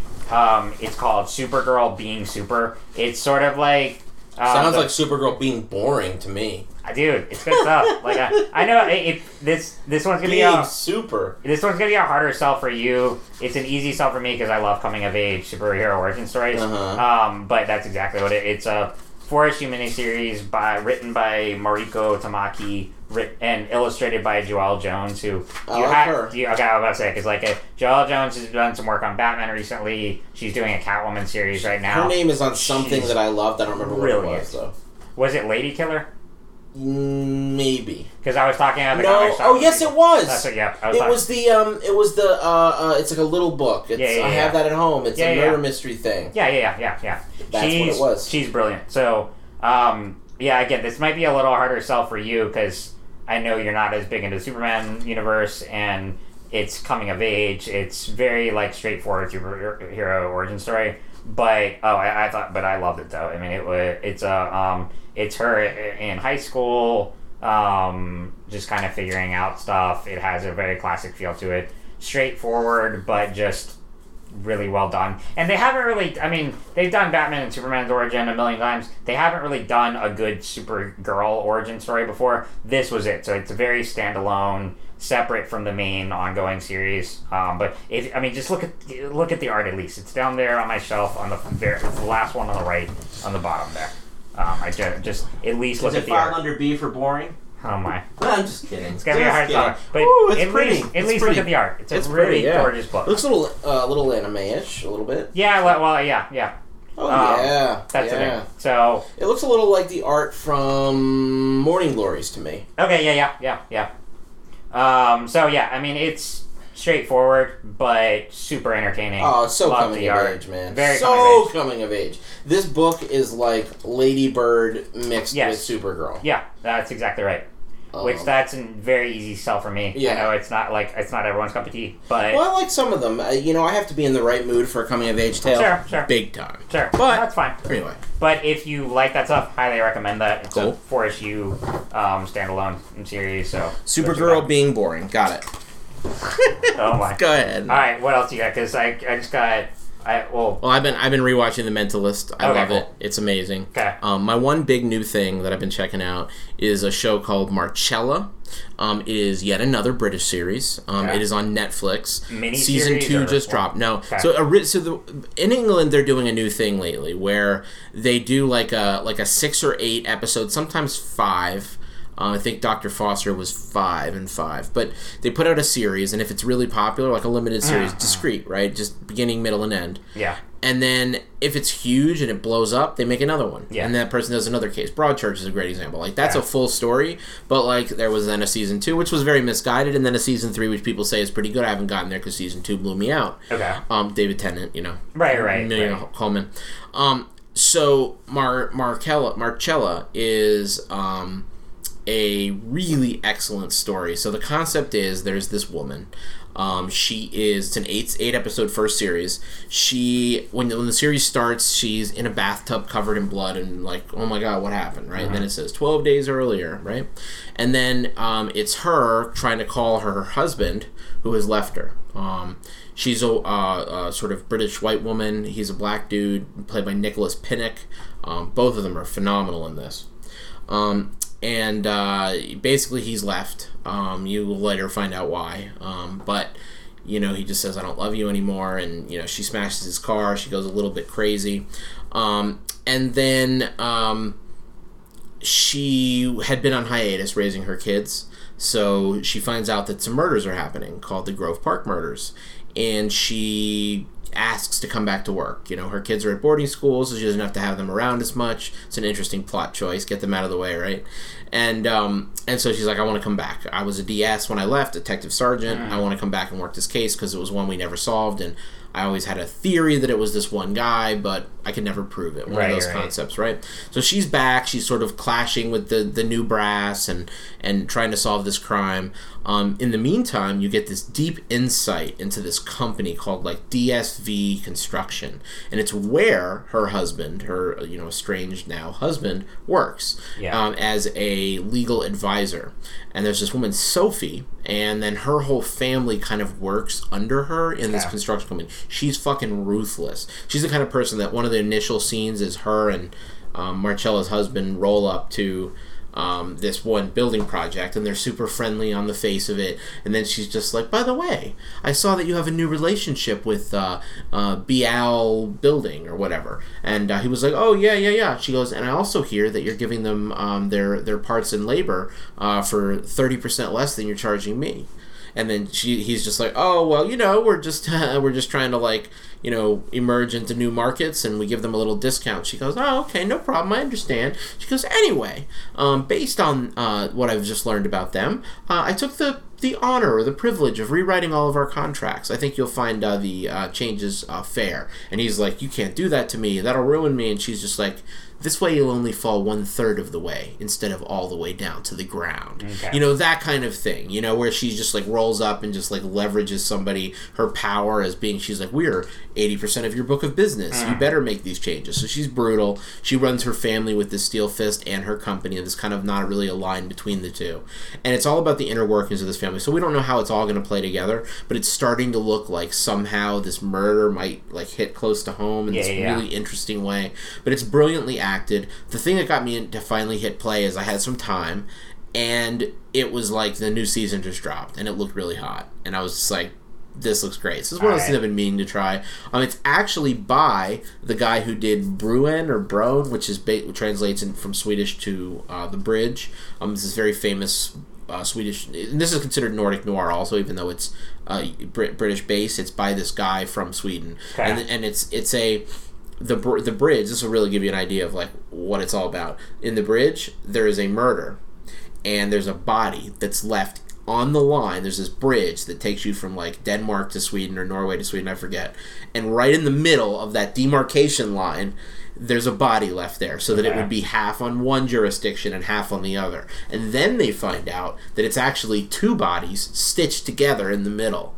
So, like, it was somebody trying to make some kind of political statement and to get both countries involved. So it, it much like a lot of Nordic noir, like The Killing and this, it's the idea is that, it, you know, it, they show you all parts. So there's the crime and the investigation, there's the victim's family, and then there's the political machinations that okay. that relate to the crime. It's a multi-level. So, exactly. Yeah, they yeah, all do yeah. it that way. All the Nordic... That, that's like what Nordic noir is. Right, right. Um, is, is like this multi-tiered, like you see all aspects of the crime and how it relates to the to the world. Sure, right? sure. So it's really interesting. Marcello, though, is just a great example. They just refine it and hone it more and mm-hmm. more each time. And it's just... So the other thing is, you know, she's she's having blackouts. And then all of a sudden... Um, I won't tell you anymore. But the okay. point is... Um, her husband's doing something. You can probably guess what that might be. And then people turn up dead, and then she's worried she might have had a part in it. It's great. Okay. It's great. great. So, anyway, uh, highly recommend Marcella. And that's pretty much it for me. I've been playing a lot of games, which I'll talk about on the next gaming, but uh-huh. um, Hollow Knight, man. This okay. game is great. All right. This game is great. All right. Um, and I'll leave it at that. What else you got okay. for us? Um, before I do Incredibles two, so I mentioned to you before we started recording, I just watched the whole Planet of the Apes trilogy, the mm. modern one, for the first time. So, um, friend Jacob got him on, like, a deal on them on yeah. the Blu-ray for, and he let me borrow them. Cause yeah, it's just one, I, I don't know, I just, like, kind of missed in theaters. Like, I, I'd seen the original, and I don't know if it was just, I didn't know where to start, or I didn't know if it was a full reboot like this, and, um, and, like, and, yeah, I just kind of missed them in theaters, but, um, I know you said you had seen War for the Planet. Mm-hmm. Yeah, yeah, a friend of mine wanted to go, and sure. I never do that. I'll never, okay. like, watch stuff out of order. Right. But this time I was like, I don't really care about any of them, and he wants me to come with him, so I'll just go. I mean, really, the, having watched them all now, you can still watch War without having seen the other two. It's just, you're going to have a lot more context, and I think, like... Well, he was there emotion- to explain it to me, but, right. but I did Emotion- miss the emotional Emotional impact. impact you're gonna have it more by why, because it really is a beautiful trilogy as a whole. It's, I mean, um, like, I don't know if I would com- like put it on Lord of the Rings level, but it's still, I mean, from a cinematic angle, from a story. How about Transformers, the f- original trilogy? Well, that's a tough. Is it as good that, as that? Oh, it's tough. I mean, that's because those are those, high heights, man. Those are, I mean, glorious cinema. Right Bumblebee there. made um, me cry. I'm just saying. Yeah, I know. That doesn't come on. Apparently, that trailer is supposed to actually be decent. I don't know. I the what? It. The Bumblebee trailer. You know that trailer? Oh, I saw happened. the trailer, yeah. yeah. I mean, it, it, apparently people said it actually looks better than the main Transformers. I don't know. Yeah, but, maybe. Um, I mean, it looks like a more of a personal story. Right, right. It actually may explain my biggest problem with the Transformers period, which is why the fuck are they fucking with humans? They don't need us. They're badass robots right. on their own planet. Why are they, they have, messing around with little the, dinky, fleshy humans? Though. I know, because, yeah, the, the cube, man. Yeah. That cube. I know.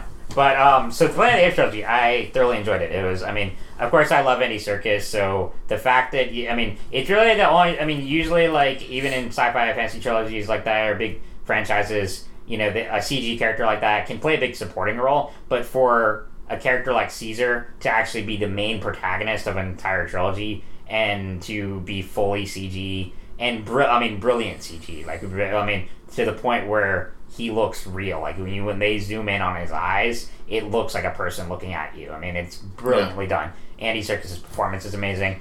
It's just a really well told story overall. Uh, Matt Reeves did directed um, Dawn and War, and then Rupert, I forget his last name, did Rise. Um, I think you would really enjoy Rise as much because that one is much more personal. It's Which, about wait, what's the order? Dawn or Rise? Rise, Dawn, and okay. War. Right. Um, so Reeves Rise, did the last two. Yes. So Rise, the Planet of the Apes is Caesar's origin. Is that the um, one with what's his name in it? Franco. Yeah, yeah, yeah. I like uh, him. Yeah, yeah. yeah, I like him. Okay, Franco, John Lithgow are both in it. Um, that one is a much more personal story. I would say Dawn is my favorite of the three. I enjoyed all three, um, but I would say Dawn had the best blend of high cinematic action, but also a really engaging story, um, a genuine science fiction story, um, and War was a very satisfying conclusion for me. Um, I can see where it would be like watching it with just no, watching like, War. Just watching War is a lot. I mean, because like it's really you don't, you don't have, harsh. Even if you know, if you can have a friend explain to you the plot of the first few movies, you don't have the emotional connection to really see it, because that final shot in War was beautiful of Caesar's death. Yeah, yeah, like, yeah I mean, no, that's like, fine. Yeah, I don't yeah. even mind that. That's a huge spoiler. Of course he's going to die, though. What well, am I talking I mean, about? Yeah. But anyway, so that... sorry, that, guys, Caesar yeah, dies. Yeah, I'm sorry yeah, to spoil yeah, that yeah, for yeah, you. Yeah. Every animal in every movie that was ever heroic will die in a trilogy. Okay, so the thing that I have with that movie, with, with War, wasn't just him dying, although that was sad, but that movie is devastating emotionally, and I feel like, why am I going through this? Now, I'm not to say that that movie's not incredibly well done. It doesn't make mm. you feel stuff. It sure. does. But watching Woody Harrelson devolve into a monkey to the point where he can't see, and he's like, oh, no, kind of kill of me, yeah. kill me. That is not a real thing. That does not happen. It will never happen. Yeah. There's no reason for that to happen. So I am watching somebody's well, but- fantasy concept of the most miserable shit ever, when people are dying from cancer and dying from horrible diseases. I'm watching this fake, weird, backwards ape disease. Well, but again, that's the thing. It's humanity does it to themselves, and that's why you see it that happen in Rise when they create the virus. Okay, well that makes more sense. So that's more like that. Okay. That's the kind of the point of it is like the the kind of weird juxtaposition there is like they kind of did it to themselves. Okay, well so, that makes a little more sense. It's not even a random still, kind of thing. Okay, it's but still, even oh, still, they it. invent this new concept to yeah. torture people with, so that I got to watch it. That movie was brutal. It's the whole nuts. movie is in like a concentration camp, basically. Yeah. The whole thing. It's, the it's whole not a, thing. It's not a light-hearted watch. I mean, no. for a summer blockbuster, but but that's why I think. I mean, again, watching the whole trilogy as a whole, it's really fascinating to see the kind of journey you go the on. The lighter it parts is. must have been in other movies. The mute girl, yeah. the the dead p- villagers. I mean, from front to back. The I mean, dead apes. My kid is dead. I mean, every part of it's miserable. There's still some brutal stuff in the Where's other the happy ones, parts? Like, where's the uplifting parts of even any... Because every well, movie's got to have, like, you know, ebbs well, and flows. It, that one doesn't. Well, and it's just like, you see it, I think, most in Rise, when you see the relationship between Caesar and Franco's character... Um, as they're kind of like that before really the beautiful. apes are betrayed. Before, well, before the apocalypse and all this stuff. Um, yeah, but like, but that's the kind of point. It's showing like, oh, you know, what if kind of. You know, kind I of mean, I get stuff. it. I, the but, thing is, so my, my take on it from what I've seen I, and what I, you've told me, is, it's a brilliant trilogy. Yeah. It's just I just didn't enjoy what I saw. I mean, I, that's you know what fair. I mean? It's not enjoyable. Sure. sure. Although. Wow, was his Woody's performance brilliant? Yeah, really like is. That was one of the roles that I've seen him in where I was just like, this guy is more talented than I even knew. And, in, and everybody knows he's talented, but right. like, wow, is he talented? And in Dawn, you've got um, Gary Oldman, uh, Jason Clarke, Kerry Russell. Would you say um, his is the best performance in the whole thing, in the whole trilogy? Yeah, I would say so. I mean, aside from Andy Serkis. Yeah, of course, yeah, yeah. right, right. Yeah, I would say. Yeah, I mean, there's some really strong ones in the trilogy as well. Yeah. So, yeah, cool. I would say Dawn is my favorite, but I enjoyed the trilogy. You like the middle. Like, Yeah. That's interesting. That's yeah. usually not what happens. It, I guess no, it is, actually. Some, Empire, yeah. Empire, like, it's it's hard to do, but, like, But as far as, like, just the trilogy as a whole, it's hard to make a good trilogy, too. So, like, yeah. I mean, and I thought it was a satisfying conclusion. I mean, not, well, also, I get it, not in a, like, happy, yeah. kind of got well, lucky one. Also, you have to justify the existence of parts two and three while also making a cohesive whole. That's what's sure, so hard about sure. getting a trilogy done. Yep. Is that you have to actually make it possible to be successful enough to have part two and then part three, while also adding in the artistic merit that makes it a, you know what I mean? Like, yeah, it, that's why that. a trilogy's so hard. It's it's not an easy feat, for anyway. sure. Um, so yeah, watch the Planet of the Apes. That's why, uh, anyway. Yeah. Sorry. I was going to yeah. say something silly and just get you to that's react. Okay. I was going to be like, Avengers Infinity is so bad, and that's why. You know, I was just kidding. Though. It's not true. It's not true. Um, okay. Um, um, so, planet, so that's it before Incredibles. So. All right. Well, all right. in that case... Um, you don't have anything else you want to share? Or? No, not right now. And okay. we got a lot of Blockbuster to get that's to, true. so let's yes. do it. All right. Incredible. So Incredibles. All right. I'm not going to do like a full-on review like we Give do. Give me a mini review. Let me do a mini review. So... Um, So the interesting, really interesting thing about plot-wise, it picks up right where the first one left off fourteen years ago. And okay. so, like, all right. Um, I don't like. Have you seen? The I haven't, one? believe it or not. But just does it? Is it that spoilery to tell me? No, it's not spoilery. It's just like I'm just sad that you haven't. Uh, I have it, it at home. I'm gonna watch it. All right, go watch it. Yeah, yeah. No, it's just like the, I mean, they. Um, do you know the basic premise of the original? Not really, it, to be honest with you. It's basically there's a um they. live in a world where superheroes have been outlawed because, like, it's like a registration act. I oh think. wow! Like, I mean, so like, that's dark. Um, it's very no. That's the thing. That's the fascinating thing. Okay, so the first one has some really heavy themes into it. I mean, it's basically like a Civil War type plot line. Um, superheroes have been outlawed after the Golden Age and all this stuff because um, the government sees them as a threat. Yada yada yada. Superheroes are basically forced into just mediocre society to hide themselves and. So, Mister Uh, Bob Parr, Mister Incredible, just becomes an insurance agent. He gets called back into action with this um, mysterious mission, and it turns out to be a plot by this villain who's killing off all the old superheroes and trying to take credit for himself. Um, that I mean, the first one has some dark, heavy themes into it. So how it's does, how does really it fun. end without spoilers? Just I mean, they defeat Syndrome, and at the very end, um, the family is kind of back in action because... The kids have powers as well. They're, it's like um, Fantastic Four time. They suit up. There's this villain called the Underminer, which the fascinating thing about that, so Incredibles has always been described as like the best Fantastic Four movie ever made. I've heard that. And the Underminer is really a lot like um, the villain Mole Man, who is one of the original Fantastic Four villains. Awesome. And it's a really cool... So in a lot of ways, there. it's influenced by yes. that movie. Oh, gosh, yes. Cool. Yes. Um, and so... It ends right there. The Incredibles two picks it off right from there. Now, the movie as a whole, so I just described The Incredibles is a very, it has some heavy themes to do. I mean, it's got plenty of fun moments as well, but it, I mean, there's death, there's like government conspiracy, there's all these like um, sixties set political themes and stuff like that. It's a lot for a kid's movie, you know? I mean, and I never really thought of it as a kid's movie, even watching it as a kid. A lot of people, um, yeah, a lot of adults, like, it's one of their favorite movies of all time. Yeah, just yeah. Period. It's one of Mark Millar's favorites, yeah. Um, and Incredibles two, much more lighthearted in tone. I like um, it. There aren't many, like, not really, I mean, you can see the villain coming a mile away. There's, you know, there's, no spoilers. Got, no, it's a, but like, so it's not got the surprises of the first one, but as far as like the movie that I was waiting for for fourteen years, absolutely it was. I mean, they, um, it was tons of fun. The animation has evolved so much. I mean, it was great back then in two thousand four, but now it's to the point where like, just the stylized execution of the of each action sequence, the little tiny details from like you can do as close up of a suit and see just like the threads on it and the fabric and all these materials and so many things that come together. Um, Brad Bird is, like I said, he's just like one of those modern auteurs that he only makes a movie every few years, but when he dies, he blows. What was the last one? Tomorrowland was about that was the only like un, kind of underwhelming. Uh-oh. I didn't I didn't think it was a bad movie. It's just like, not as great as Incredibles, Ratatouille, Iron Giant. I it's tough because Iron Giant. He is my, did Iron Giant. Iron Giant is my favorite in anime movie of all time. Yeah, so wow, the dude's brilliant. And so this one was interesting because it didn't have the same kind of like emotional gut punch as Iron Giant, Incredibles, but it's still I mean, how amazingly fun time from start to finish.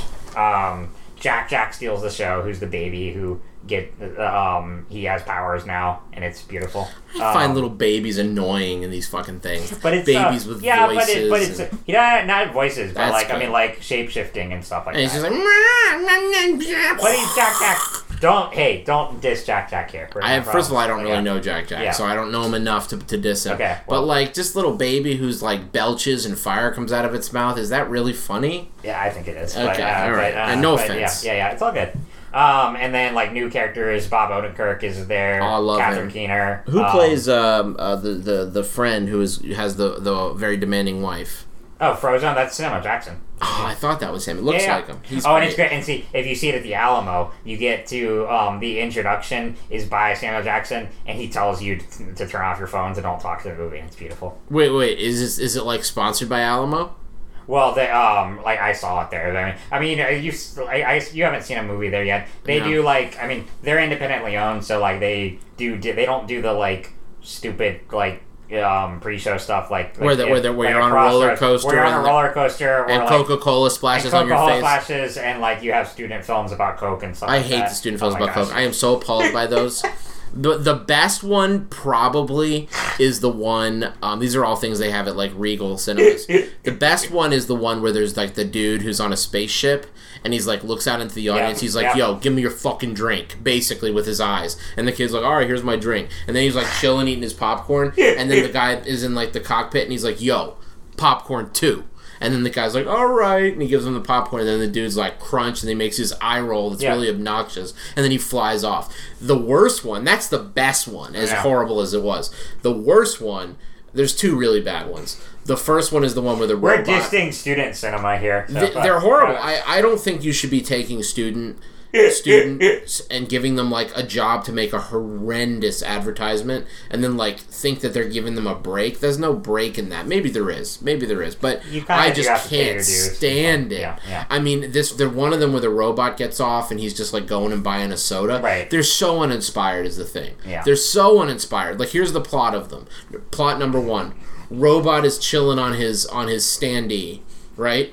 He looks over and he sees people at the movie theater buying popcorn and soda. He's like, boy, I wish I had some popcorn and soda. He goes and buys some and goes and watches a movie. That's the plot. There's literally one that's literally just a bunch of college students are in a library. Want to go see a movie? And they go see a movie. I haven't seen that one, but yeah. that's even worse. Yeah. But then my least favorite one by far... Now, the robot one's pretty bad, but this one's, Which this one's, one's the worst. The worst one is the one where there's this dude and he takes his girlfriend up yeah, to yeah, the stand. Yeah, yeah.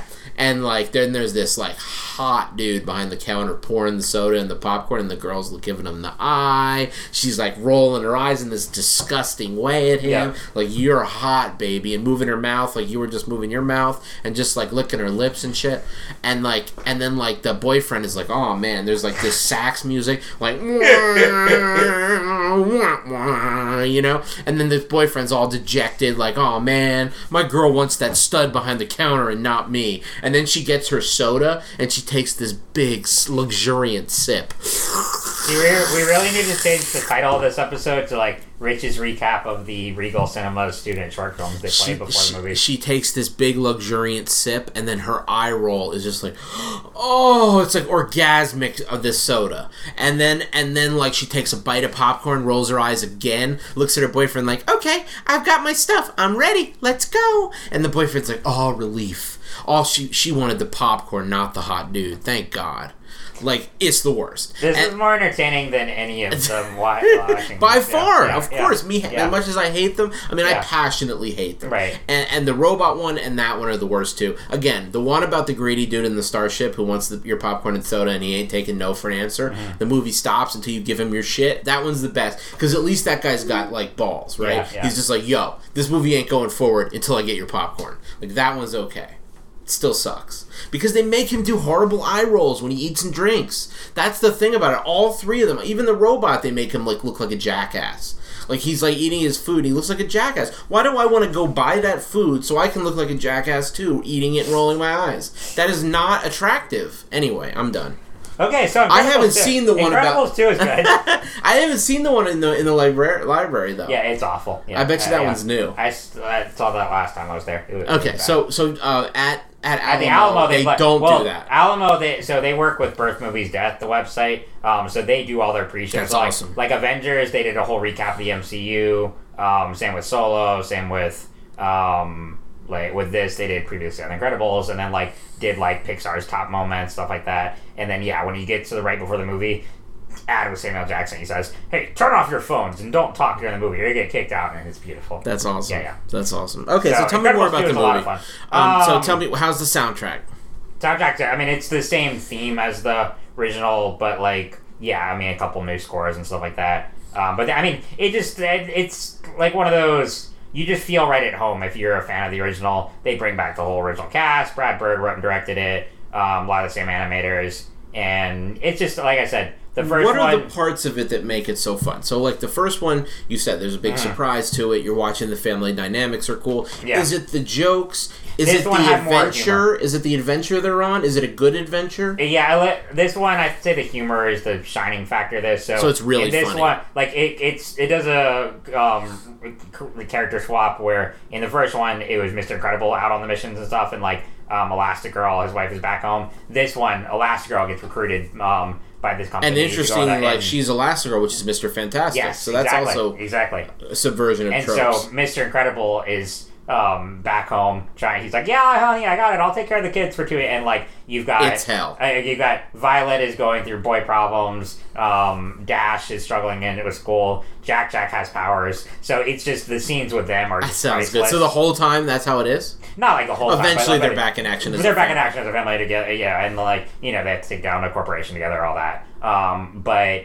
it's just, yeah, it, this one is just a fun time from start to finish. I mean, um, but, oh, I, like I said, the animation, the way it's evolved since then, the set pieces, the choreography... Um, you see why it took fourteen years. I mean, part of it is Brad Bird made other movies in between, of course, but also like he had to get that script right. They, they're getting the script right and really getting the filmmaking right. I so, mean, d- did this have any like moments, like sad moments, like the way that like the toys are going to be melted? No, not as well. And I, I'm kind of glad it didn't have that. I love, like, I'm I mean, glad too. Yeah. I mean, like it, it does in the first one, and it's perfect. And like in the Iron Giant, oh gosh, it ripped your heart out. Right, right, right. But like. I'm kind of glad that he gave us a break from that. Yeah. So, no, there really isn't any big, like, heart-ripping moment or anything scene, like that. Right. No, it's a very, like, this was, like, I mean, people have described it as, like, the most fun second issue of a comic you could ask for, you know? Like, oh, that's I mean, a good so, description. Yeah, yeah.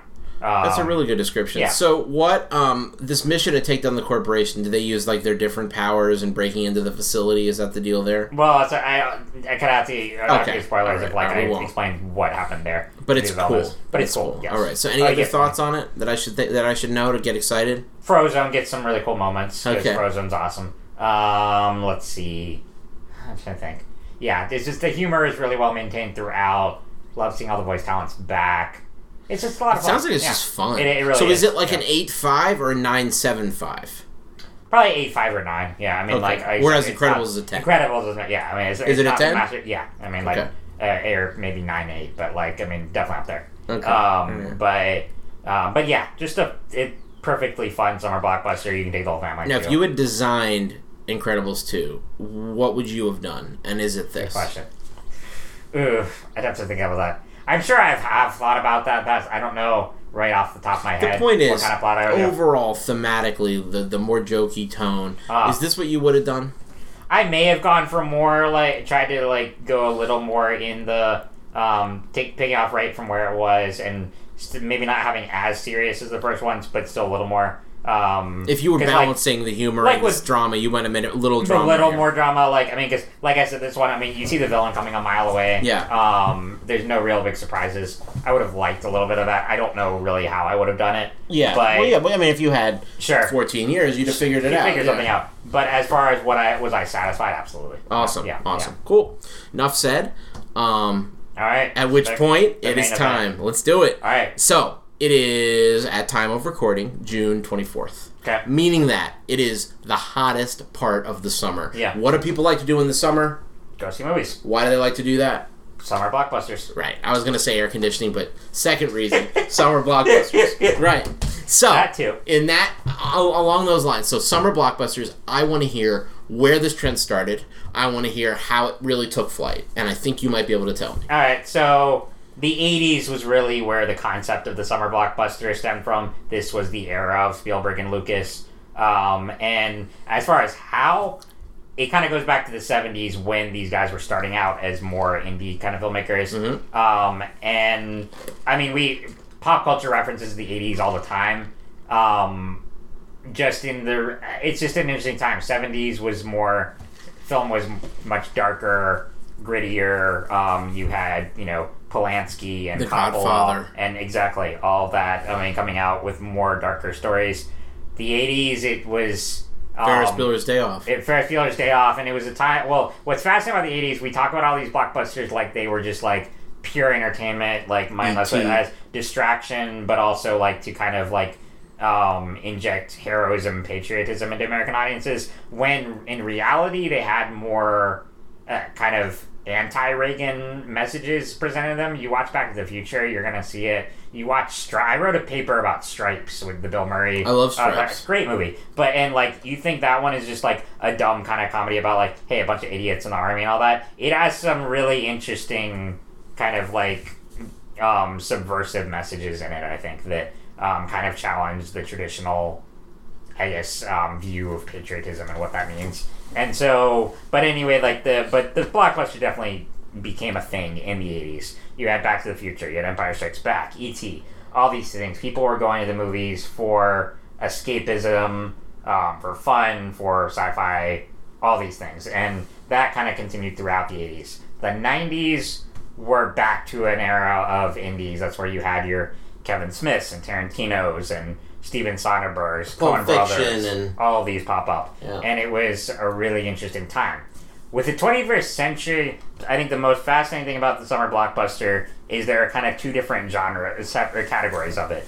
Um, on the one, at the early part of the twenty-first century, trilogies were all the rave, right? You had Lord of the Rings, Matrix. Um, there was in one of my, I kind of like, if we were doing another episode on like um, blockbusters we wish had been made, J J Abrams wrote a Superman movie in the early two thousands. It was all set and rated. Um, M C G was going to direct it. He hasn't done that much, but Nick like, G. Um, yeah, that, oh he, boy, yeah. Um, there was, I mean, there was concept art for it and everything. I've read the script. It's um, with a few flaws at the end. If they had been changed, it was. I mean, that just he wrote the script. It was intended to be the first part of a trilogy. It very much sets that up. Um, You're saying it, you read the script and it's good. I like a lot about it. I think I would have, I'd have preferred it. I mean, definitely has the only big thing at the end. For whatever reason, he thought it was a good idea to make Lex Luthor a Kryptonian. If he had just scrapped that, and it's very easy to remove that part of the script. If he had taken out that, I think it would have been a really great Superman movie. Interesting. Um, I would have much preferred that over Man of Steel, personally. It's much less grim and darker, more classic Superman, but also modern enough. Um, but that was very much set up to be the first part of a trilogy. That was all the rave. Then two thousand eight comes along, Iron Man, beginning of the M C U. Now, ever since then, cinematic universes have been all the rage. And what's really and not only that, but also Harry Potter kind of led to exactly, that. Yes. The Hunger Games and all these other Y A well, filtered in. Y A and all that, but even if you look back at the nineties for a sec, the idea of a cinematic universe in some ways originated there because Kevin Smith's films were all That's in- true. intertwined. Um, Tarantino, less obvious, but they he said that they are. You know, I mean, like... Um, that like Pulp Fiction, um, Kill Bill, Reservoir, Kill Bill take place in the same universe. Wow. Um, so it's really interesting there. Um, but yeah, I mean, Kevin Smith was open. I mean, he kind of like really pushed that concept in his own past universe. So ever since then, it's been every st- studios today don't want to hear what's your story. They want to hear what is your world that you want to create here, and that's uh, so like for better or worse. That's uh, everyone is trying to build their own cinematic. In many universe. cases, worse. Many cases, worse. Like I mean, the movie monsters gosh, universe. Yes. I mean, yeah. Or I mean, I could go on. Yeah, yeah. No, there's plenty of. I mean, the D C one is kind of a mess. It's a rough, um, right? It's real rough. So I mean, despite the tremendous success of the M C U, it's people think that oh, that worked for them. Let's try to replicate. Not that. to mention, people have very di- differing views on Star Wars. Yeah. Exactly. And what's going on there. Very um, much so. And, and even Star Trek, but especially Star Wars. Yeah, yeah. Because Star Wars has decided they're going to be a yearly thing. Yep. And uh, Solo may change that, because Solo did There's conversations horribly. About that now. What, yep. do you, what is the buzz so far? Well, I mean, they're trying to, like... Figure out, they, like, what the hell happened. There was an article the other day stock. that said, like, Lucasfilm is reportedly putting their, so, their standalone movies, like Kenobi and Boba Fett, kind of on hold right now. The Rian Johnson trilogy wow. and the... Um, Game of Thrones producers one are still go, but the other ones are kind of like they should just do the yeah, trilogies. Yeah, they really should. Yeah, they really should. That yeah. should be it. So it's interesting, but um, but yeah. So cinematic universes have been all the rage. But, um, so looking at all of that, the trilogies, the franchises, some of these on my list are standalones, you know, but, um, it's been, the twenty-first century has presented some amazing blockbusters that are high-quality cinema in my eyes, not only wildly entertaining, but also just renowned movies. And, and um, that, that change things, that right. change the idea of what a film can be, right. that, that entertain while also shocking, yep. that surprise, for me, yep. is one of the most important sure. things. Um, there there's so others. many things that these movies can be now. Sure. There have been others that are terribly mediocre. There have been others that are horrible. So, yeah, we're going to... So, I we've p- each picked out our top three um, and a few honorable mentions. Yeah. So, basically how we did this was, like, um, they... Um, I, like, I would say April first still count, but it just had to have been released in summer, um, in either two thousand or uh, up until now. Um, and then some honorable mentions. So... Yeah, so how do we we want to start with number three? Um, yeah, uh, yeah, let's do that. Okay. Do you want me to go first, or? Yeah, you do. Okay. All right, so, like, this was a tough list to make because... It is tough. I have like, some honorable mentions. Some of these I couldn't make into my honorable mentions and are still some of my favorite movies. And, like, it's just, ugh, it's a... But, so for my first one, as far as something that... Um, the history of its franchise aside, just looking at it as a single movie, what it had, the impact that it's had in the last few years, the cinematic quality of it, the way it uses C G, Mad Max Fury Road has yeah. been just like... Yeah. Um, is it on your top three? No. Okay. Uh, I haven't seen it. Can you believe it? So that... Oh, I have okay. a huge right. screen at right. home, and, I, and I, right. I own it, so I'm going to watch it one day, but it's just such a sensory overload. It you gotta like, be in yeah. the mood for it. Yeah, no, that's very true. Um, I would say, I mean, that's the perfect description of it.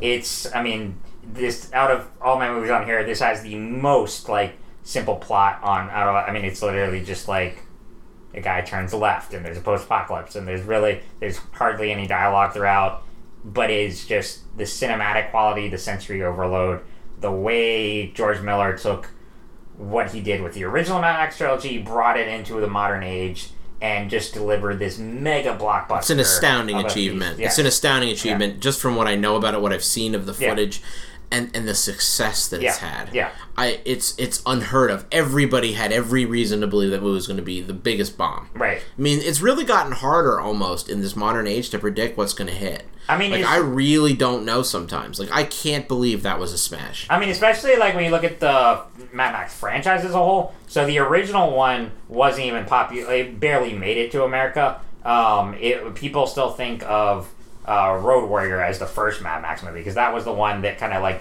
transcended American audiences. Um, Australia, it became a huge success here. Um, was one of the eighties most renowned blockbusters.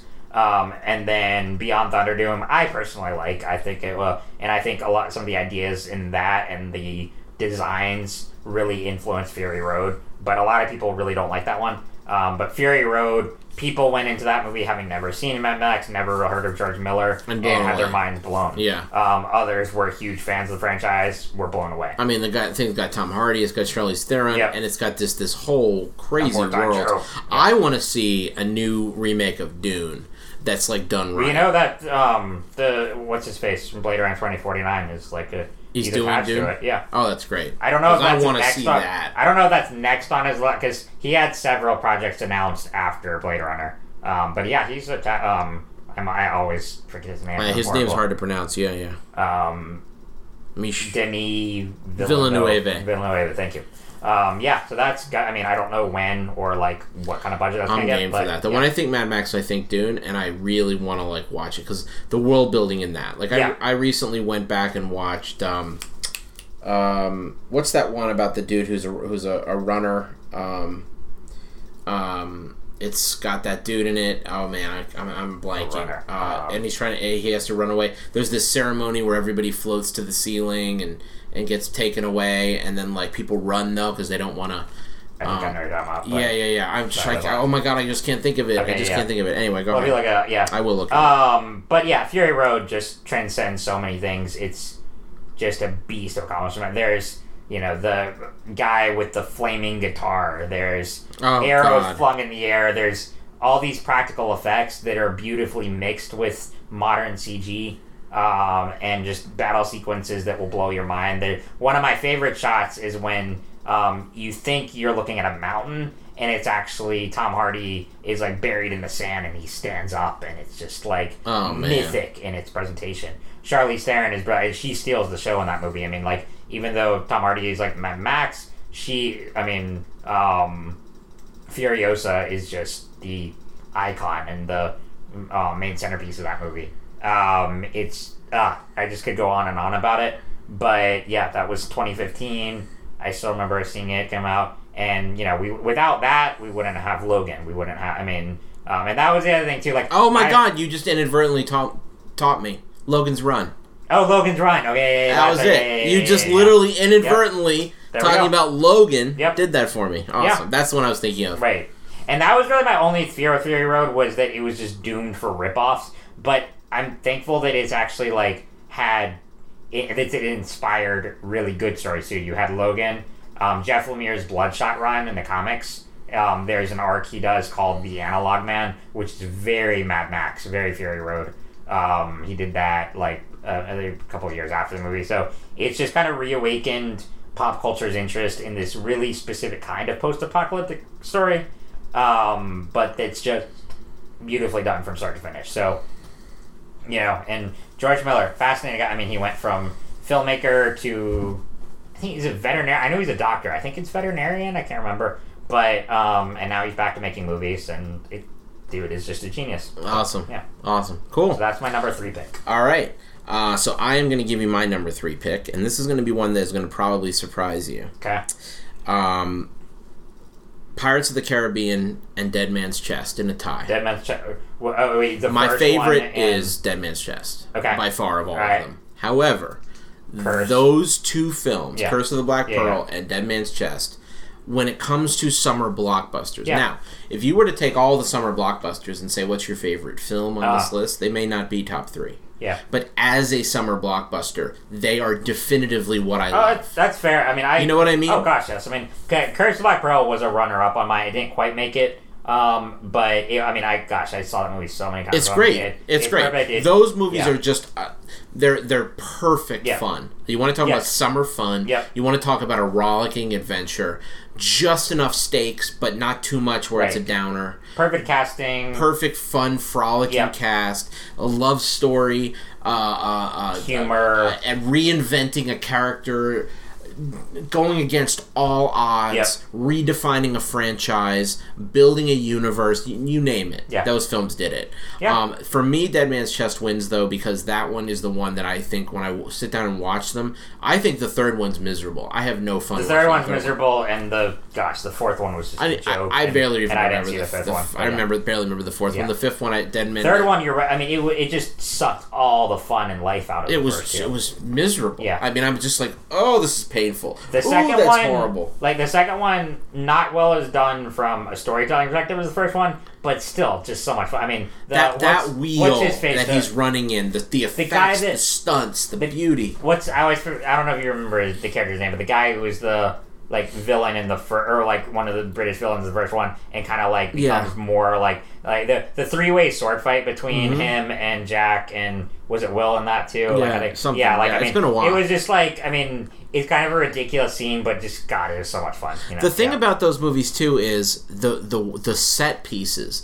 Yeah. When you get to go to these worlds that they take you to, like the underworld, and like there's that character down there, and she's got all these like secret powers, and they sail on the ship, and you go into these caverns. The places those movies take you on. It's such a it's such a journey, and I, I you know, feeling of discovery is one of the things I like best in my media. Right. I like to feel like I'm just like on this journey yeah. of discovering things. That's why Avatar, while being one of the worst written movies of all time, is just exquisite to watch right, because right. it's just this just epic adventure you go on.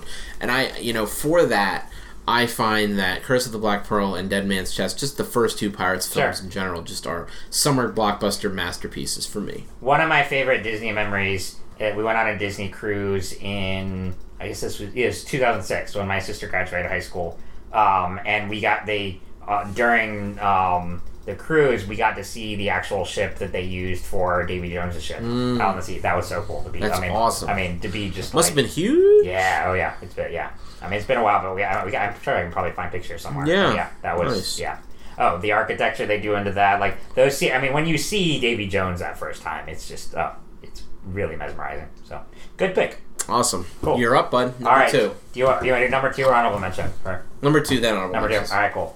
All right, so this one may surprise you which one I picked. To the I decided to pick one from the Dark Knight trilogy, and like, so. Uh oh. This, oh, I'm not picking Rises, don't worry. Oh, like, uh, no, gosh, no. Oh, yeah, my heart just no. fluttered. Yeah. My heart just fluttered. No, but my, for me, I always go back and forth between which one's my favorite of Dark Knight or Batman They're Begins. Both so good. They're both so good. But if I have, to, really, I know I mean, what you're I know, gonna pick now. Well, I know Dark Knight is the more popular, but if I have to pick one that has the best storytelling, best writing, the best action, everything about Christopher Nolan, I it's my number two blockbuster is Batman Begins. So, all right, I'll take um, it. I'll take it. So this, it's a good I mean, pick. Because, like, as much as... It also started it all. It started it all. It also redefined what superhero movies could be. It started it all, and, like, as much as I love Dark Knight and, you know, Ledger's Joker and all these things, I'm just more intrigued by the story of Begins and Ra's al Ghul and... The evolution of how Wayne became Wayne. Right. How that Christian Bale Batman came to be who he is. And it was before Christian Bale did the, like, raspy, swear-to-me voice. Like, he actually had, like... a nuanced Batman voice that didn't sound like he was ripping his throat out when he was speaking. Um, uh, so, like, you know, like... Uh, uh, uh, uh, that's you perfect. Know, like, oh my gosh, you're good at that. I'm not wearing hockey pants. Uh, you know, like, uh, uh, there's my best Christian Bale Batman. Get back here, Joker. But, yeah, like, uh, yeah, um, you know you're gonna love me. Um, Bane. Yeah. Bane. Uh, like, and then Tom Hardy, and then Tom Hardy's, you know, like, I was molded by it. Oh, the darkness is your ally, but I was molded by it, born in it. And like, you know, so Bane like, sucks. I'm gonna say it right and now. And I still, I mean, I will say I still enjoy Rises. I think it has some really great moments. I have it, to see it but, again because all I remember is just despising it. I mean, uh, yeah, I mean, and it's what you said. You had like a bad night that night. I did also. It, so like, I, I was tired. Sure, and, sure, yeah. sure. Um, but yeah, I just think Begins is the most cohesive of the one. It has. The best dialogue, the best action sequences, the music is perfect, the characterization. And it is more a Bruce Wayne story than a Batman story, but I think that works. I think so, too. too. I think that's... And whenever we get the duality of the two of them, right, right. And, and, and what how the life of one informs the other and vice versa, right. that, that really plays. Right, right. Even in Rises, the parts that I remember, that is the best part of it, is that interplay between yeah. his real life and his, right. and his uh, Dark Knight. And just that scene where... Um, he turns on the League of Shadows on the mountaintop, and he has the big fight with Raish and yeah. uh, all the ninjas. Oh, it's just so beautifully done. Um, so as far, I mean, the one that put Christopher Nolan on the map, the one that still re- is a re- that redefines superhero movies. I mean, I know people talk about Dark Knight as the one that did that, but this is what started it all. People just it's don't realize how good it was. No, it, like, people just no. don't think back on it, like remember it, like right. they should. I agree with you. And I know, like the. Dark Knight has more cultural significance because well, the, the, the nomination, the for, nomination, right. and like, and of course, Ledger's passing prior to the release of the movie. All those things played into it. Was inevitably going to have a bigger cultural impact, and it is a, still a phenomenal movie. But I think Begins is just an inch better. Mm-hmm. Um, mm-hmm. So that's why I put it as my number two blockbuster of the twenty-first century. Nice, nice. Um, so for me, I'm going to go in a very different direction. Yeah. Um, th- the forty-year-old virgin. That's not my pick, but the forty-year-old virgin is a fantastic movie. That movie is Kelly Clarkson. Uh, it's that that line's great. It's still funny. That movie to me, the ensemble in that film just redefined what a R-rated ensemble comedy should be like nowadays, and and the Judd Apatow school uh-huh. of film. And that movie had Paul Rudd. It yep. had um. his name the uh, Seth Rogen yeah Seth yeah, Rogen yeah, yeah, yeah, it yeah, had yeah. it had um the Office dude um, my name is name Steve is, Crow yeah Steve yeah, Crow yeah. I mean it had that it just was this this Catherine amazing Keener. Catherine Keener it just had this amazing cast and yeah. and and it just it it's it's a hilarious movie from front to back and I very rarely I'm weird I very rarely laugh at comedies out loud yeah that is an out that's loud one oh it's right yeah another one like yeah. that and one that I think did even more culturally significant things and is maybe even funnier and had the same level of amazing cast is Bridesmaids. Okay, yeah, that's a good one. That yeah. movie yep. to me, and I, I very rarely do I rank a comedy up there with my top dramas yeah, and my top one. Actions. Bridesmaids to me is, and it also, you know, shepherded in you know, the whole new era of female-led blockbusters, and, and, and you know, we're getting Ocean's eight or whatever mm. it's called now, and Ocean's six, whatever, what is it? eight? Uh, it's, what did they call it? I don't know. Ocean's it's a female-led. I don't know. But yeah, that right, movie. Yeah. yeah, yeah. Um, things like that would never have happened if not for right, Bridesmaids. Right. Same thing with the female Ghostbusters, which was good and bad, but uh. still. Um, Bridesmaids then, uh, to me. The one I liked was, uh, what, what was the spy? I just called Spy. Yeah, that's a that great movie. Melissa McCarthy. Those, Same director as Bridesmaids. Right. So those... Exactly. Uh-huh. So those film, that film especially though, that cast of those girls together, it they were bridesmaids, but not in a trashy way. It right. was very much everybody had their own persona. Yep. There's the super sheltered girl. There's Melissa McCarthy who's like strangely sexual and gross. Uh-huh. There's the girl who's like super like perfect that everyone like hates uh-huh. but like kind of likes and kind of envies. Uh-huh. There's her, you know, um, who's she's just Kristen Wiig is. Brilliant in that movie, yeah. even as an actress, just great. The comedy's hilarious. There are two scenes in particular that I don't think I've ever laughed harder. Number one is when the girl gets the slug tattooed or the worm uh-huh, tattooed uh-huh. on her body, uh-huh. and that's another person, Rainn uh, Wilson, not Rainn Wilson, Rainn, um, the one in uh, Pitch Perfect, you know that girl. Oh, uh, Rebel Wilson. Rebel Wilson, yeah, thank yeah, you. Yeah, yeah, yeah, her. She is so talented, and that was like yeah. her real coming yeah, out. Yeah, that was a bit, yeah. What yeah. she gets, she's like, it's a worm, and it was just one of the funniest things I ever heard. That, the whole interaction. Interaction between them as roommates. Um, the uh, that other dude whose name again I'm having a terrible name day. He was in Moon Boy. He's the love interest male in that. I know, uh, you know the guy I'm talking yeah, about. Yeah yeah, yeah, yeah, yeah. Him. He's so good. Um, he was also in Family Tree. Like I can name every freaking movie. I just can't think of his name today. Um, but that dude, uh-huh. um, he's so good in it. Um, even her mom is uh-huh. good in it. it it's just... It's perfect ensemble. It, yeah. it is. It yeah. really is. But that scene and then the scene where they go to the Brazilian steakhouse, get sick, and Kristen Wiig is too proud to admit she's sick, and that girl is just like, you look a little little uh, hot. She's uh-huh. like, I'm just hungry. I, I just... and she's like eating mints and being like, mm, see? I'm starving. And she's dying, but right. she's too damn proud to admit that she got them food poisoned. Yeah. At the time, I just... I couldn't stop laughing. Did you see it when it came out? Yeah. Okay, yeah, yeah, yeah, I yeah, saw it in yeah. theaters and then on video. And yeah, yeah. It is just hilarious. Well, anyway. Paul Feig's Judd Apatow, it's fascinating how, like... I mean, they... Kind of the greatest... Two of the greatest comedic geniuses of our time.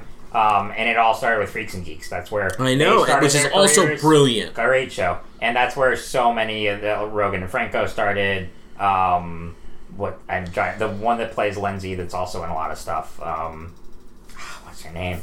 Drawing a blank. I don't know. Play. Um, something Cordellini. Oh, Linda Cordellini. Yeah, yeah, yeah. Linda, um, and then the cast is um, Chris O'Dowd is that guy I was thinking. Okay, yeah, yeah, yeah. yeah, um, yeah and yeah. the cast is Kirsten Wiig, Maya Rudolph, Rose Byrne, Melissa McCarthy, Wendy McLendon Covey, Ellie Kemper. Yeah, yeah, yeah. Chris O'Dowd and Jill Clayburgh. Yep. Those those are the main um, stars. Right. Thirty-two million dollar budget, two hundred eighty-eight million dollar uh, deal. Yeah. Uh, gross. Um, surpassed Knocked Up to become the top grossing Apatow production to date. Yeah. Um.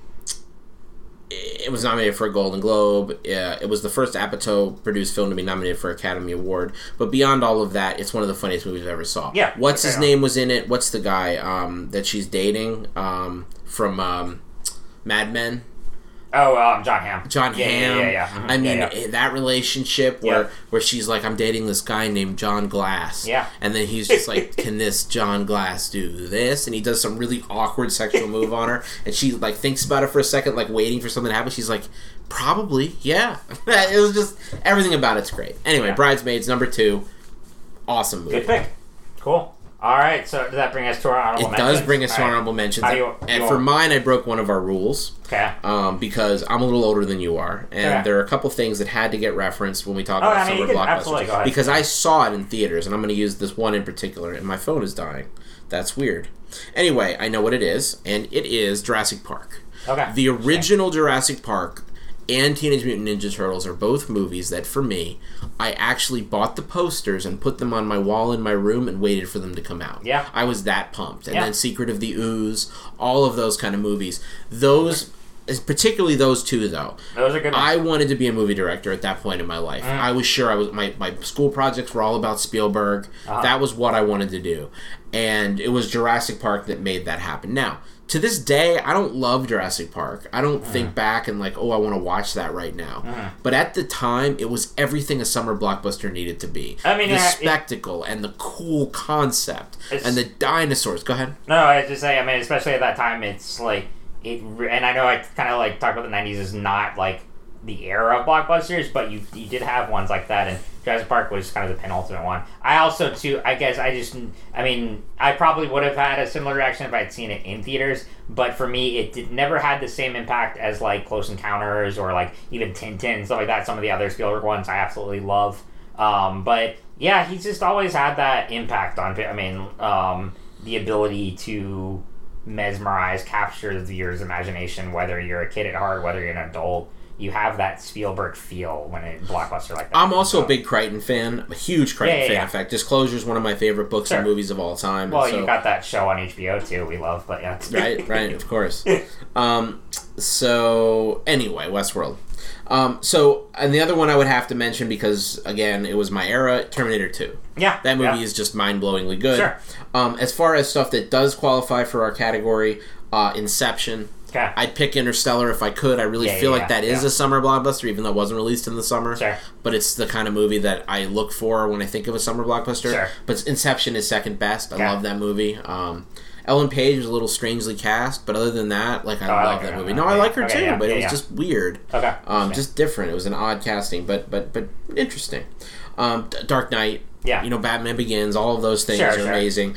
Um, and then finally, Guardians. Okay, yeah, um, yeah. Guardians is tons of fun. Right. Um, I, I just couldn't believe. So, you know, I had friends that were really into, like, the original comics by um, Ab- Ab- Abnett and Abnett and Lanning. And, yeah, yeah. And, and just, there were all these colorful characters. And when they announced there was a Guardians film, I was just, I, I couldn't believe they were doing it. I mean, not even Stan Lee knew much about the, the characters that they were doing. Yeah, it was that. just amazing. Yeah. I, I can't believe they're doing this movie. And then they turned it into something, especially with the director they got, they just turned it into something completely original. And sure. to take that risk, I mean, Kevin Feige deserves so much credit for going in that direction and expanding what the M C U, the summer blockbuster, could be.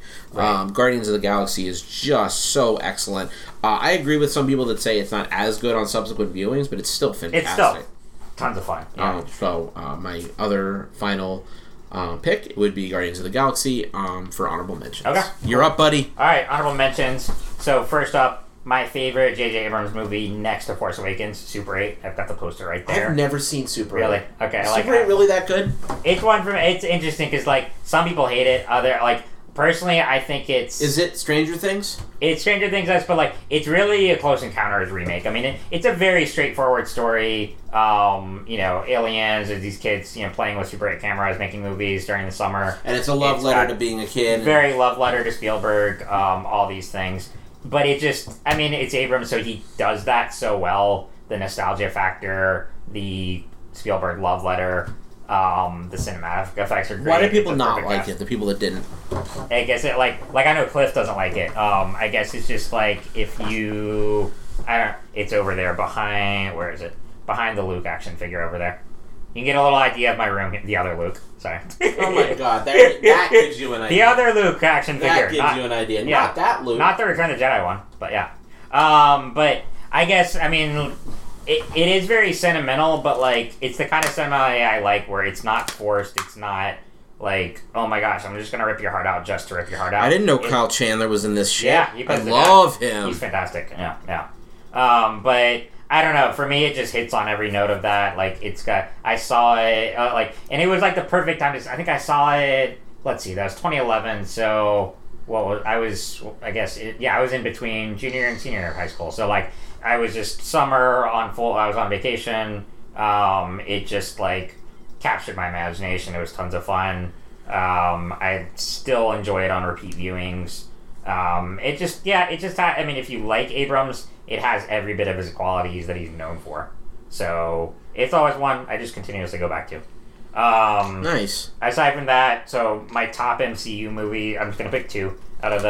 Um, yeah. Out of the top of, so, Guardians, uh, for reasons you already said, pretty much, of just, like, pure fun. And just um, the, the, the amazingness that it, they ever made it. Yeah. The, I mean, like, taking these super ragtag characters... out in space that even comic creators weren't that familiar with. I mean, because the Guardians of the Galaxy comics go back a long time, but that team was, like, yeah, the Abnett Landing stories only started in, like, two thousand eight, so they were not that old before. Um, I mean, Star-Lord and Drax were long existing, but that team did not exist until much later, so just the fact that it was made. But if I had to pick kind of, like, for me, the penultimate M C U movie of the since its beginning, um, I know you really disagree, but Civil War for me would be nice. Like, as far as one that captured the action, the story, the stakes, and I know I mean I agree that, that like ridiculous villain hanging out on a picnic table talking about some nonsense that makes no sense. Him. If it helps, I really I, I he I wasn't really, the point. I, I know like that. Your he's M- not the point. Well, if it helps, I like your M C U movie picks too, a lot too, like Doctor Strange and. Yeah. Um, Thor Ragnarok, I both watched, rewatched recently. I still really enjoy them. But, oh, good. But I think Civil War, just uh, for what it, I mean, no, no, the there's no question. It's a, there's no question that it's an impressive movie. Right, right. And then for my last honorable mention, what is still one of the best superhero movies, like non M C U, non D C U, but just phenomenal story that I saw three times in theaters as a kid, watched many, many times since Raimi's Spider-Man two. Um, oh yeah. So I figured Spider-Man had to come in. Yeah, of course, yes. Um, I love Tom Holland. Surprised it's not a... Yeah. Yeah. I mean, I love Tom Holland. I love, you know, that he's in the M C U now and everything. But Toby will always have a special place in my heart. You mean Creepy and Maguire? Creepy Maguire. Yeah. That, that wasn't until Spider-Man. Did you know... You want to hear about something really creepy? No. There's a movie that I saw. It is called Molly's Game. Okay. It is based on a book about her. She's a person who was an Olympic skier, downhill slalom or something, who then became like a guy, a girl who ran like high stakes poker games uh-huh. in Hollywood and made like a fortune at it, and then got found out by the F B I and blah blah blah. Turns out, one of the biggest players in her high stakes like illegal poker games was Tobey Maguire. Really? He's like a sketchy poker guy. Like That's that weird. Blows my mind. That's, that like, I think yeah. of him as like this creepy Ultra yet nerdy, wholesome. Like, yeah. Because he's actually like look, a poker shark. You listen to the commentaries, I mean, he just sounds like the... Yeah. He could play the dopey dad in an eighties movie or something like that. I don't he dislike just, him. He just reminds me... Him and that's, Jake Gyllenhaal have a certain something yeah, together that's, okay, that I yeah, see as like a stalker. That Yeah, that's fair. Uh, and, and then I just see Toby with his camera, and it's just like... the picture comes together. Um, Especially because Spider-Man two opens with the giant billboard shot of Mary Jane... on the end, him staring at her and all that, so yeah. And he's just like, yeah, yeah. with his glasses, right, he's just right. like wide-eyed with right. like, oh, Mary Jane, I right, love her right, so much. Right.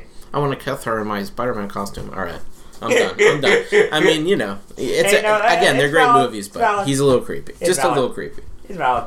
Um, but yeah, Spider-Man two is still my favorite of that, and like, I mean, for me, tops a lot of M C U movies. Yeah, um, just as, which is impressive to yeah. say, because no, those I mean, are, I love they the came M C U, later, like, they're so much more advanced, sure. you know? But it's just like, perfect villain, perfect love story, um, good dramatic tension, good humor. Um, I mean, the action and special effects, you know, obviously it's evolved since then, but still for the time, pretty revolutionary. Um, and I've always been a big Sam Raimi fan. So. Nice. So, those are my honorable mentions. Yeah. Beautiful. Uh-oh. All right. Does now that bring us to one? the main event? I want to hear yours Is first. There any way we have the same number one? No. Okay. Um, my number one... is Minority Report. Okay, yeah. Um, I think... It was tough not to put it on this list just because... I mean, it's on my best science fiction one, but like... I just can't believe that so that's not anywhere on your list, not even honorable mention. Well, honorable really? mention, but like we had to pick like three, it was tough. But like, it def- oh, if we could pick like five honorable mentions easily, yes. So it's like your eighth or ninth favorite. It's just hard, man. Like, I don't know. Like, I mean, I don't get me wrong. I love, love, love that movie, but... Minority Report is the best example of speculative science fiction mm. technology and concepts yep. in a summer blockbuster. Yep. That movie and its idea of Agatha and these precogs and this little ball that would come out and give you a name yeah. and these people that are basically Blade Runners but not for androids that go out and like try to do enforce pre-crime. Right.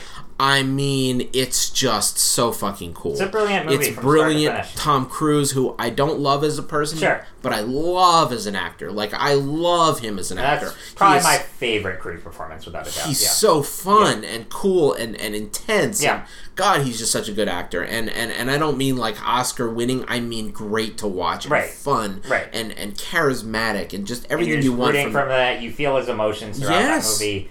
when you think that that guy at the end is the guy who killed his son, you want him to beat the crap out of I, them and I, throw him out a window. It's, but and then he turns out not be, and then the big twist at the end. So many things going on there. It, it's just... That movie is just... It couldn't be better. Yeah. I, I, I don't have any problems with it at sure. all. I love it. I love the tech. I love the cast. I like the, the visuals. I like... Oh, I just like yeah. everything about it. So everybody's heard me rave about my right. report report before. But I think from the main thing is, like, take a movie like Inception. That movie's brilliant. However... Do you remember the little wrist things? Have I bitched about this before? I think I have. Probably. So there, the the technology in Inception literally comes down to a suitcase with little tubes coming out of it that go on a wristband that in no way inserts into your body.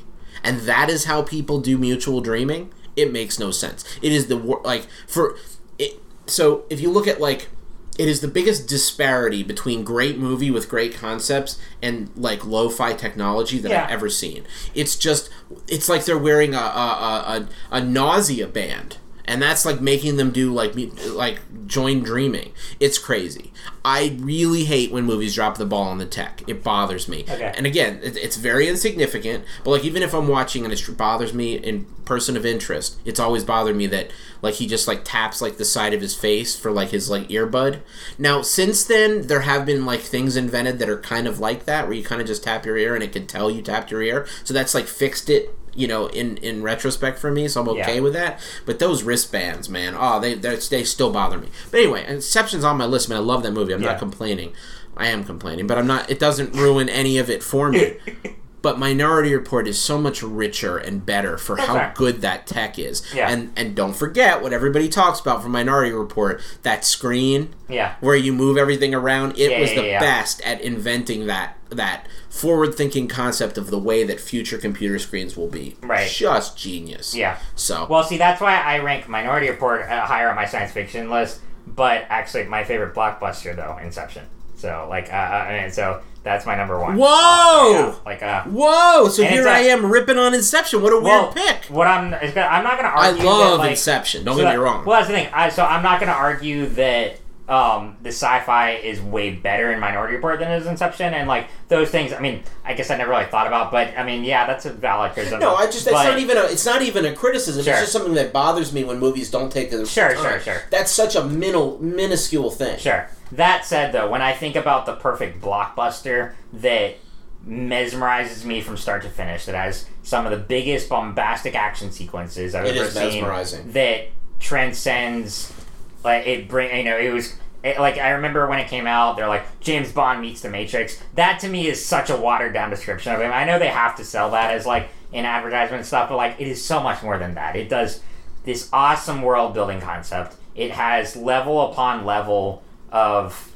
dimensions playing out in one scene that's exhausting but also just mesmerizing. An awesome brilliant. open-ended ending. Awesome open-ended ending that that last five minutes still gets to me every time. The way the music perfectly coincides with DiCaprio getting the past the airport going to see his family, it just gets, oh, it breaks me every time. It just like soars me after this kind of exhausting adventure the whole time, and now he's finally reunited with his kids. All these things happen.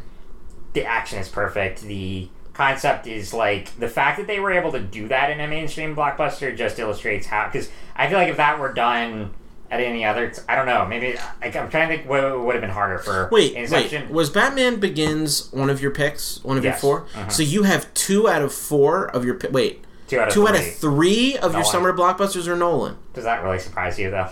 That seems a little heavy. It's hard not to, I mean... Look, I mean That's look at, heavy, bro. I mean, it was hard not... But again, it was hard not to, right, like, like right. make this list, though. Okay. But, I don't know. When I get, like... Every the variety time I watch, hit your honorable mentions, but, yeah. Yeah. Every time I watch that movie, I'm just blown away by the fact that it was made for mainstream audience. Because yeah. can really... Can you think of it? It is I'm really trying to niche-y. Think of, like, I'm trying to think of uh, if it would have been harder to make Inception a mainstream movie... Before that time or after, like which would be it, like it, it was after Dark Knight. Yeah, before, it was two th- before th- Rises. Yeah, it, it wouldn't have happened. It wouldn't have happened without the Batmans. Yeah, no question. Right. No question. Right. And so just the fact that he was able to make this super trippy, surrealist, heavy sci-fi. Did it do well? Kind of, oh, it blew away. Box Did it? Yeah, yeah.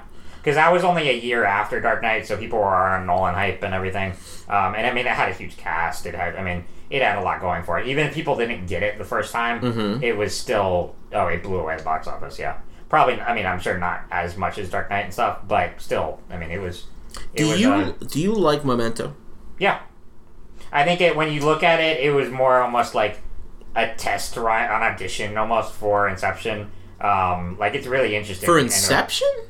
I think so. I mean, Isn't it about of, telling a story in reverse? I don't get... Yeah, but I mean, like, as far as, like, Nolan's ability to kind of do a really trippy, mind-bending mm, kind of narrative. I see. Um, yeah, I mean, like, uh, but Inception takes that, this mind-bending narrative, combines it with some of the best action sequences I've ever seen, some of the best performances from an A-list cast. It's DiCaprio's best performer, one of his best. Maybe there are a few others that are contenders, but um, Tom Hardy is brilliant in it, Ellen Page... Michael Caine, I mean, you name it. Um, oh gosh, I love. Um, uh, why am I trying to play guy's name? The the guy that plays Robert and that was Scarecrow and Batman, um, Cillian Murphy. Mm, um, he's great. Yeah, there's just so many things. It's just stylistically, story wise, performances, cinematography.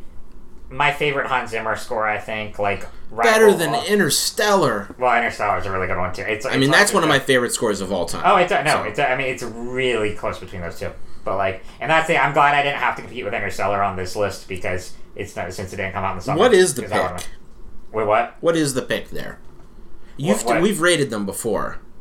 I forget so, what you oh, said. I think I put Inception just an inch above, but okay. it's so, but it's so hard because I love both of those. Um, okay. But, yeah, I mean, Inception just really reigns for me as, like, the, what a summer blockbuster can be, that it can tell a mind-bending narrative that, you're right, does have, like, flaws to the sci-fi, mm-hmm. but I don't know, I think that's easily overlooked by just how compelling it is, yeah. the concept, and just you see these, like, entire billboards and um, surfaces flipped upside down. And, you know, the fact that he made some of those, so many of those sets, like, by hand, didn't do C G. And well, I mean, he's he's all about that. Right, right. He's all about, like, really making right. movies for real. Right. He's like the uh, the rebirth of uh, Citizen Kane or yeah. Wells. Oh, yeah, very much so.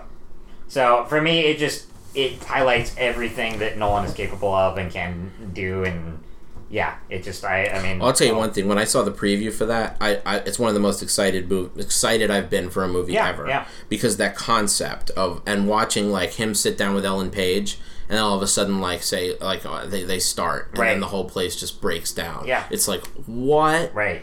It's like when something b- blows your mind and is cool. Right, right. It's, it's you know, because it's very easy to blow somebody's mind and then have it just be like, oh, you blew my mind because that was some stupid shit. Right, right. Like, you know, but when it's something that turns out to have, like, a good basis and a good story and be mind-blowing and yep. mind-expanding, yeah. that's when you really have something. I mean, just looking at that, that poster, it's like, it's so fucking cool. Yeah. It's the city and then, anyway. Yeah. It's the city and then, like, the city. And then, like, there's also the city, right? And then, like, but, like, but, like, but it's you're dreaming, but, like, you're not, but, like, you are, you know? Yeah. Dude, that's crazy. Yeah. Anyway, nice, nice, nice. That's my list. What yeah. a what an interesting. I cannot believe others. there's two Nolans. Get, I can't, can't believe. Can't believe there's two Nolan blockbusters on Dude, that does list. Does that really surprise you? I, is Nolan like, your you favorite know, director? We is that been established? Up there, like a, it's kind of a toss up between I'd say him and Wright and a couple of I don't know. Okay. At least in modern day, yeah. I mean, yeah. All right, but all right. It's always a tough choice. It surprises but. me a little that it was so heavily weighted towards Nolan, but yeah. um, I'll take it. But I mean, I'll so, accept I, it. If we had five movies, it would be a lot more diverse, I'd say. But three was hard to fit, pin down. So, yeah, yeah, yeah. Because because of the fa- because of the Batman factor, right? And then also Inception, right, right, right. Thankfully, there were no Peter Jackson summer movies because that would have been hard. To, then it would have been very dominated. So let's that. say that Lord of the Rings one was a summer film. Where does it go? Well, uh, Lord of the Rings, or all three, just or just one, because three is the best one. Well, which one? Well, but when were if, they released? Um, two thousand three. No, no, no, right, no two thousand one. But they all in December. Yeah. All December. Yeah, they were all kind of. Fuck. But if like if any of them, oh, they would have definitely been on the list. If not number one, right behind. Any of them, even yeah. Lord of the Rings one, which is the worst of the three, Two Towers, or is one worse? Maybe Two Towers a little, but it also has one of the best battle scenes in the entire trilogy and in cinema, so it's... Like, oh, it's in Lord. cinema, huh? Yeah. Okay. Come on, the Helm's Deep at all. Do you all not right. remember that at all? Vaguely. Vaguely. Yeah. I mean, I just, they make no impact on me. Speaking of, ooh, one I'm, I know we're, since we're done with that, like, as far as what we'll be watching, so, Mortal Engines. I don't know if you've heard about this. It comes out this December. Not really? What is that? Wait, wait, it's wait. A, is that a book series? It's a book series that's being made into a Peter Jackson movie. He's not directing, but he's he co-wrote and produced, and basically one of his proteges Oh, it's is steampunk. Directing. Yeah, very steampunk. Very, not like, very steampunk. Steampunk. No, it is. Yeah, yeah.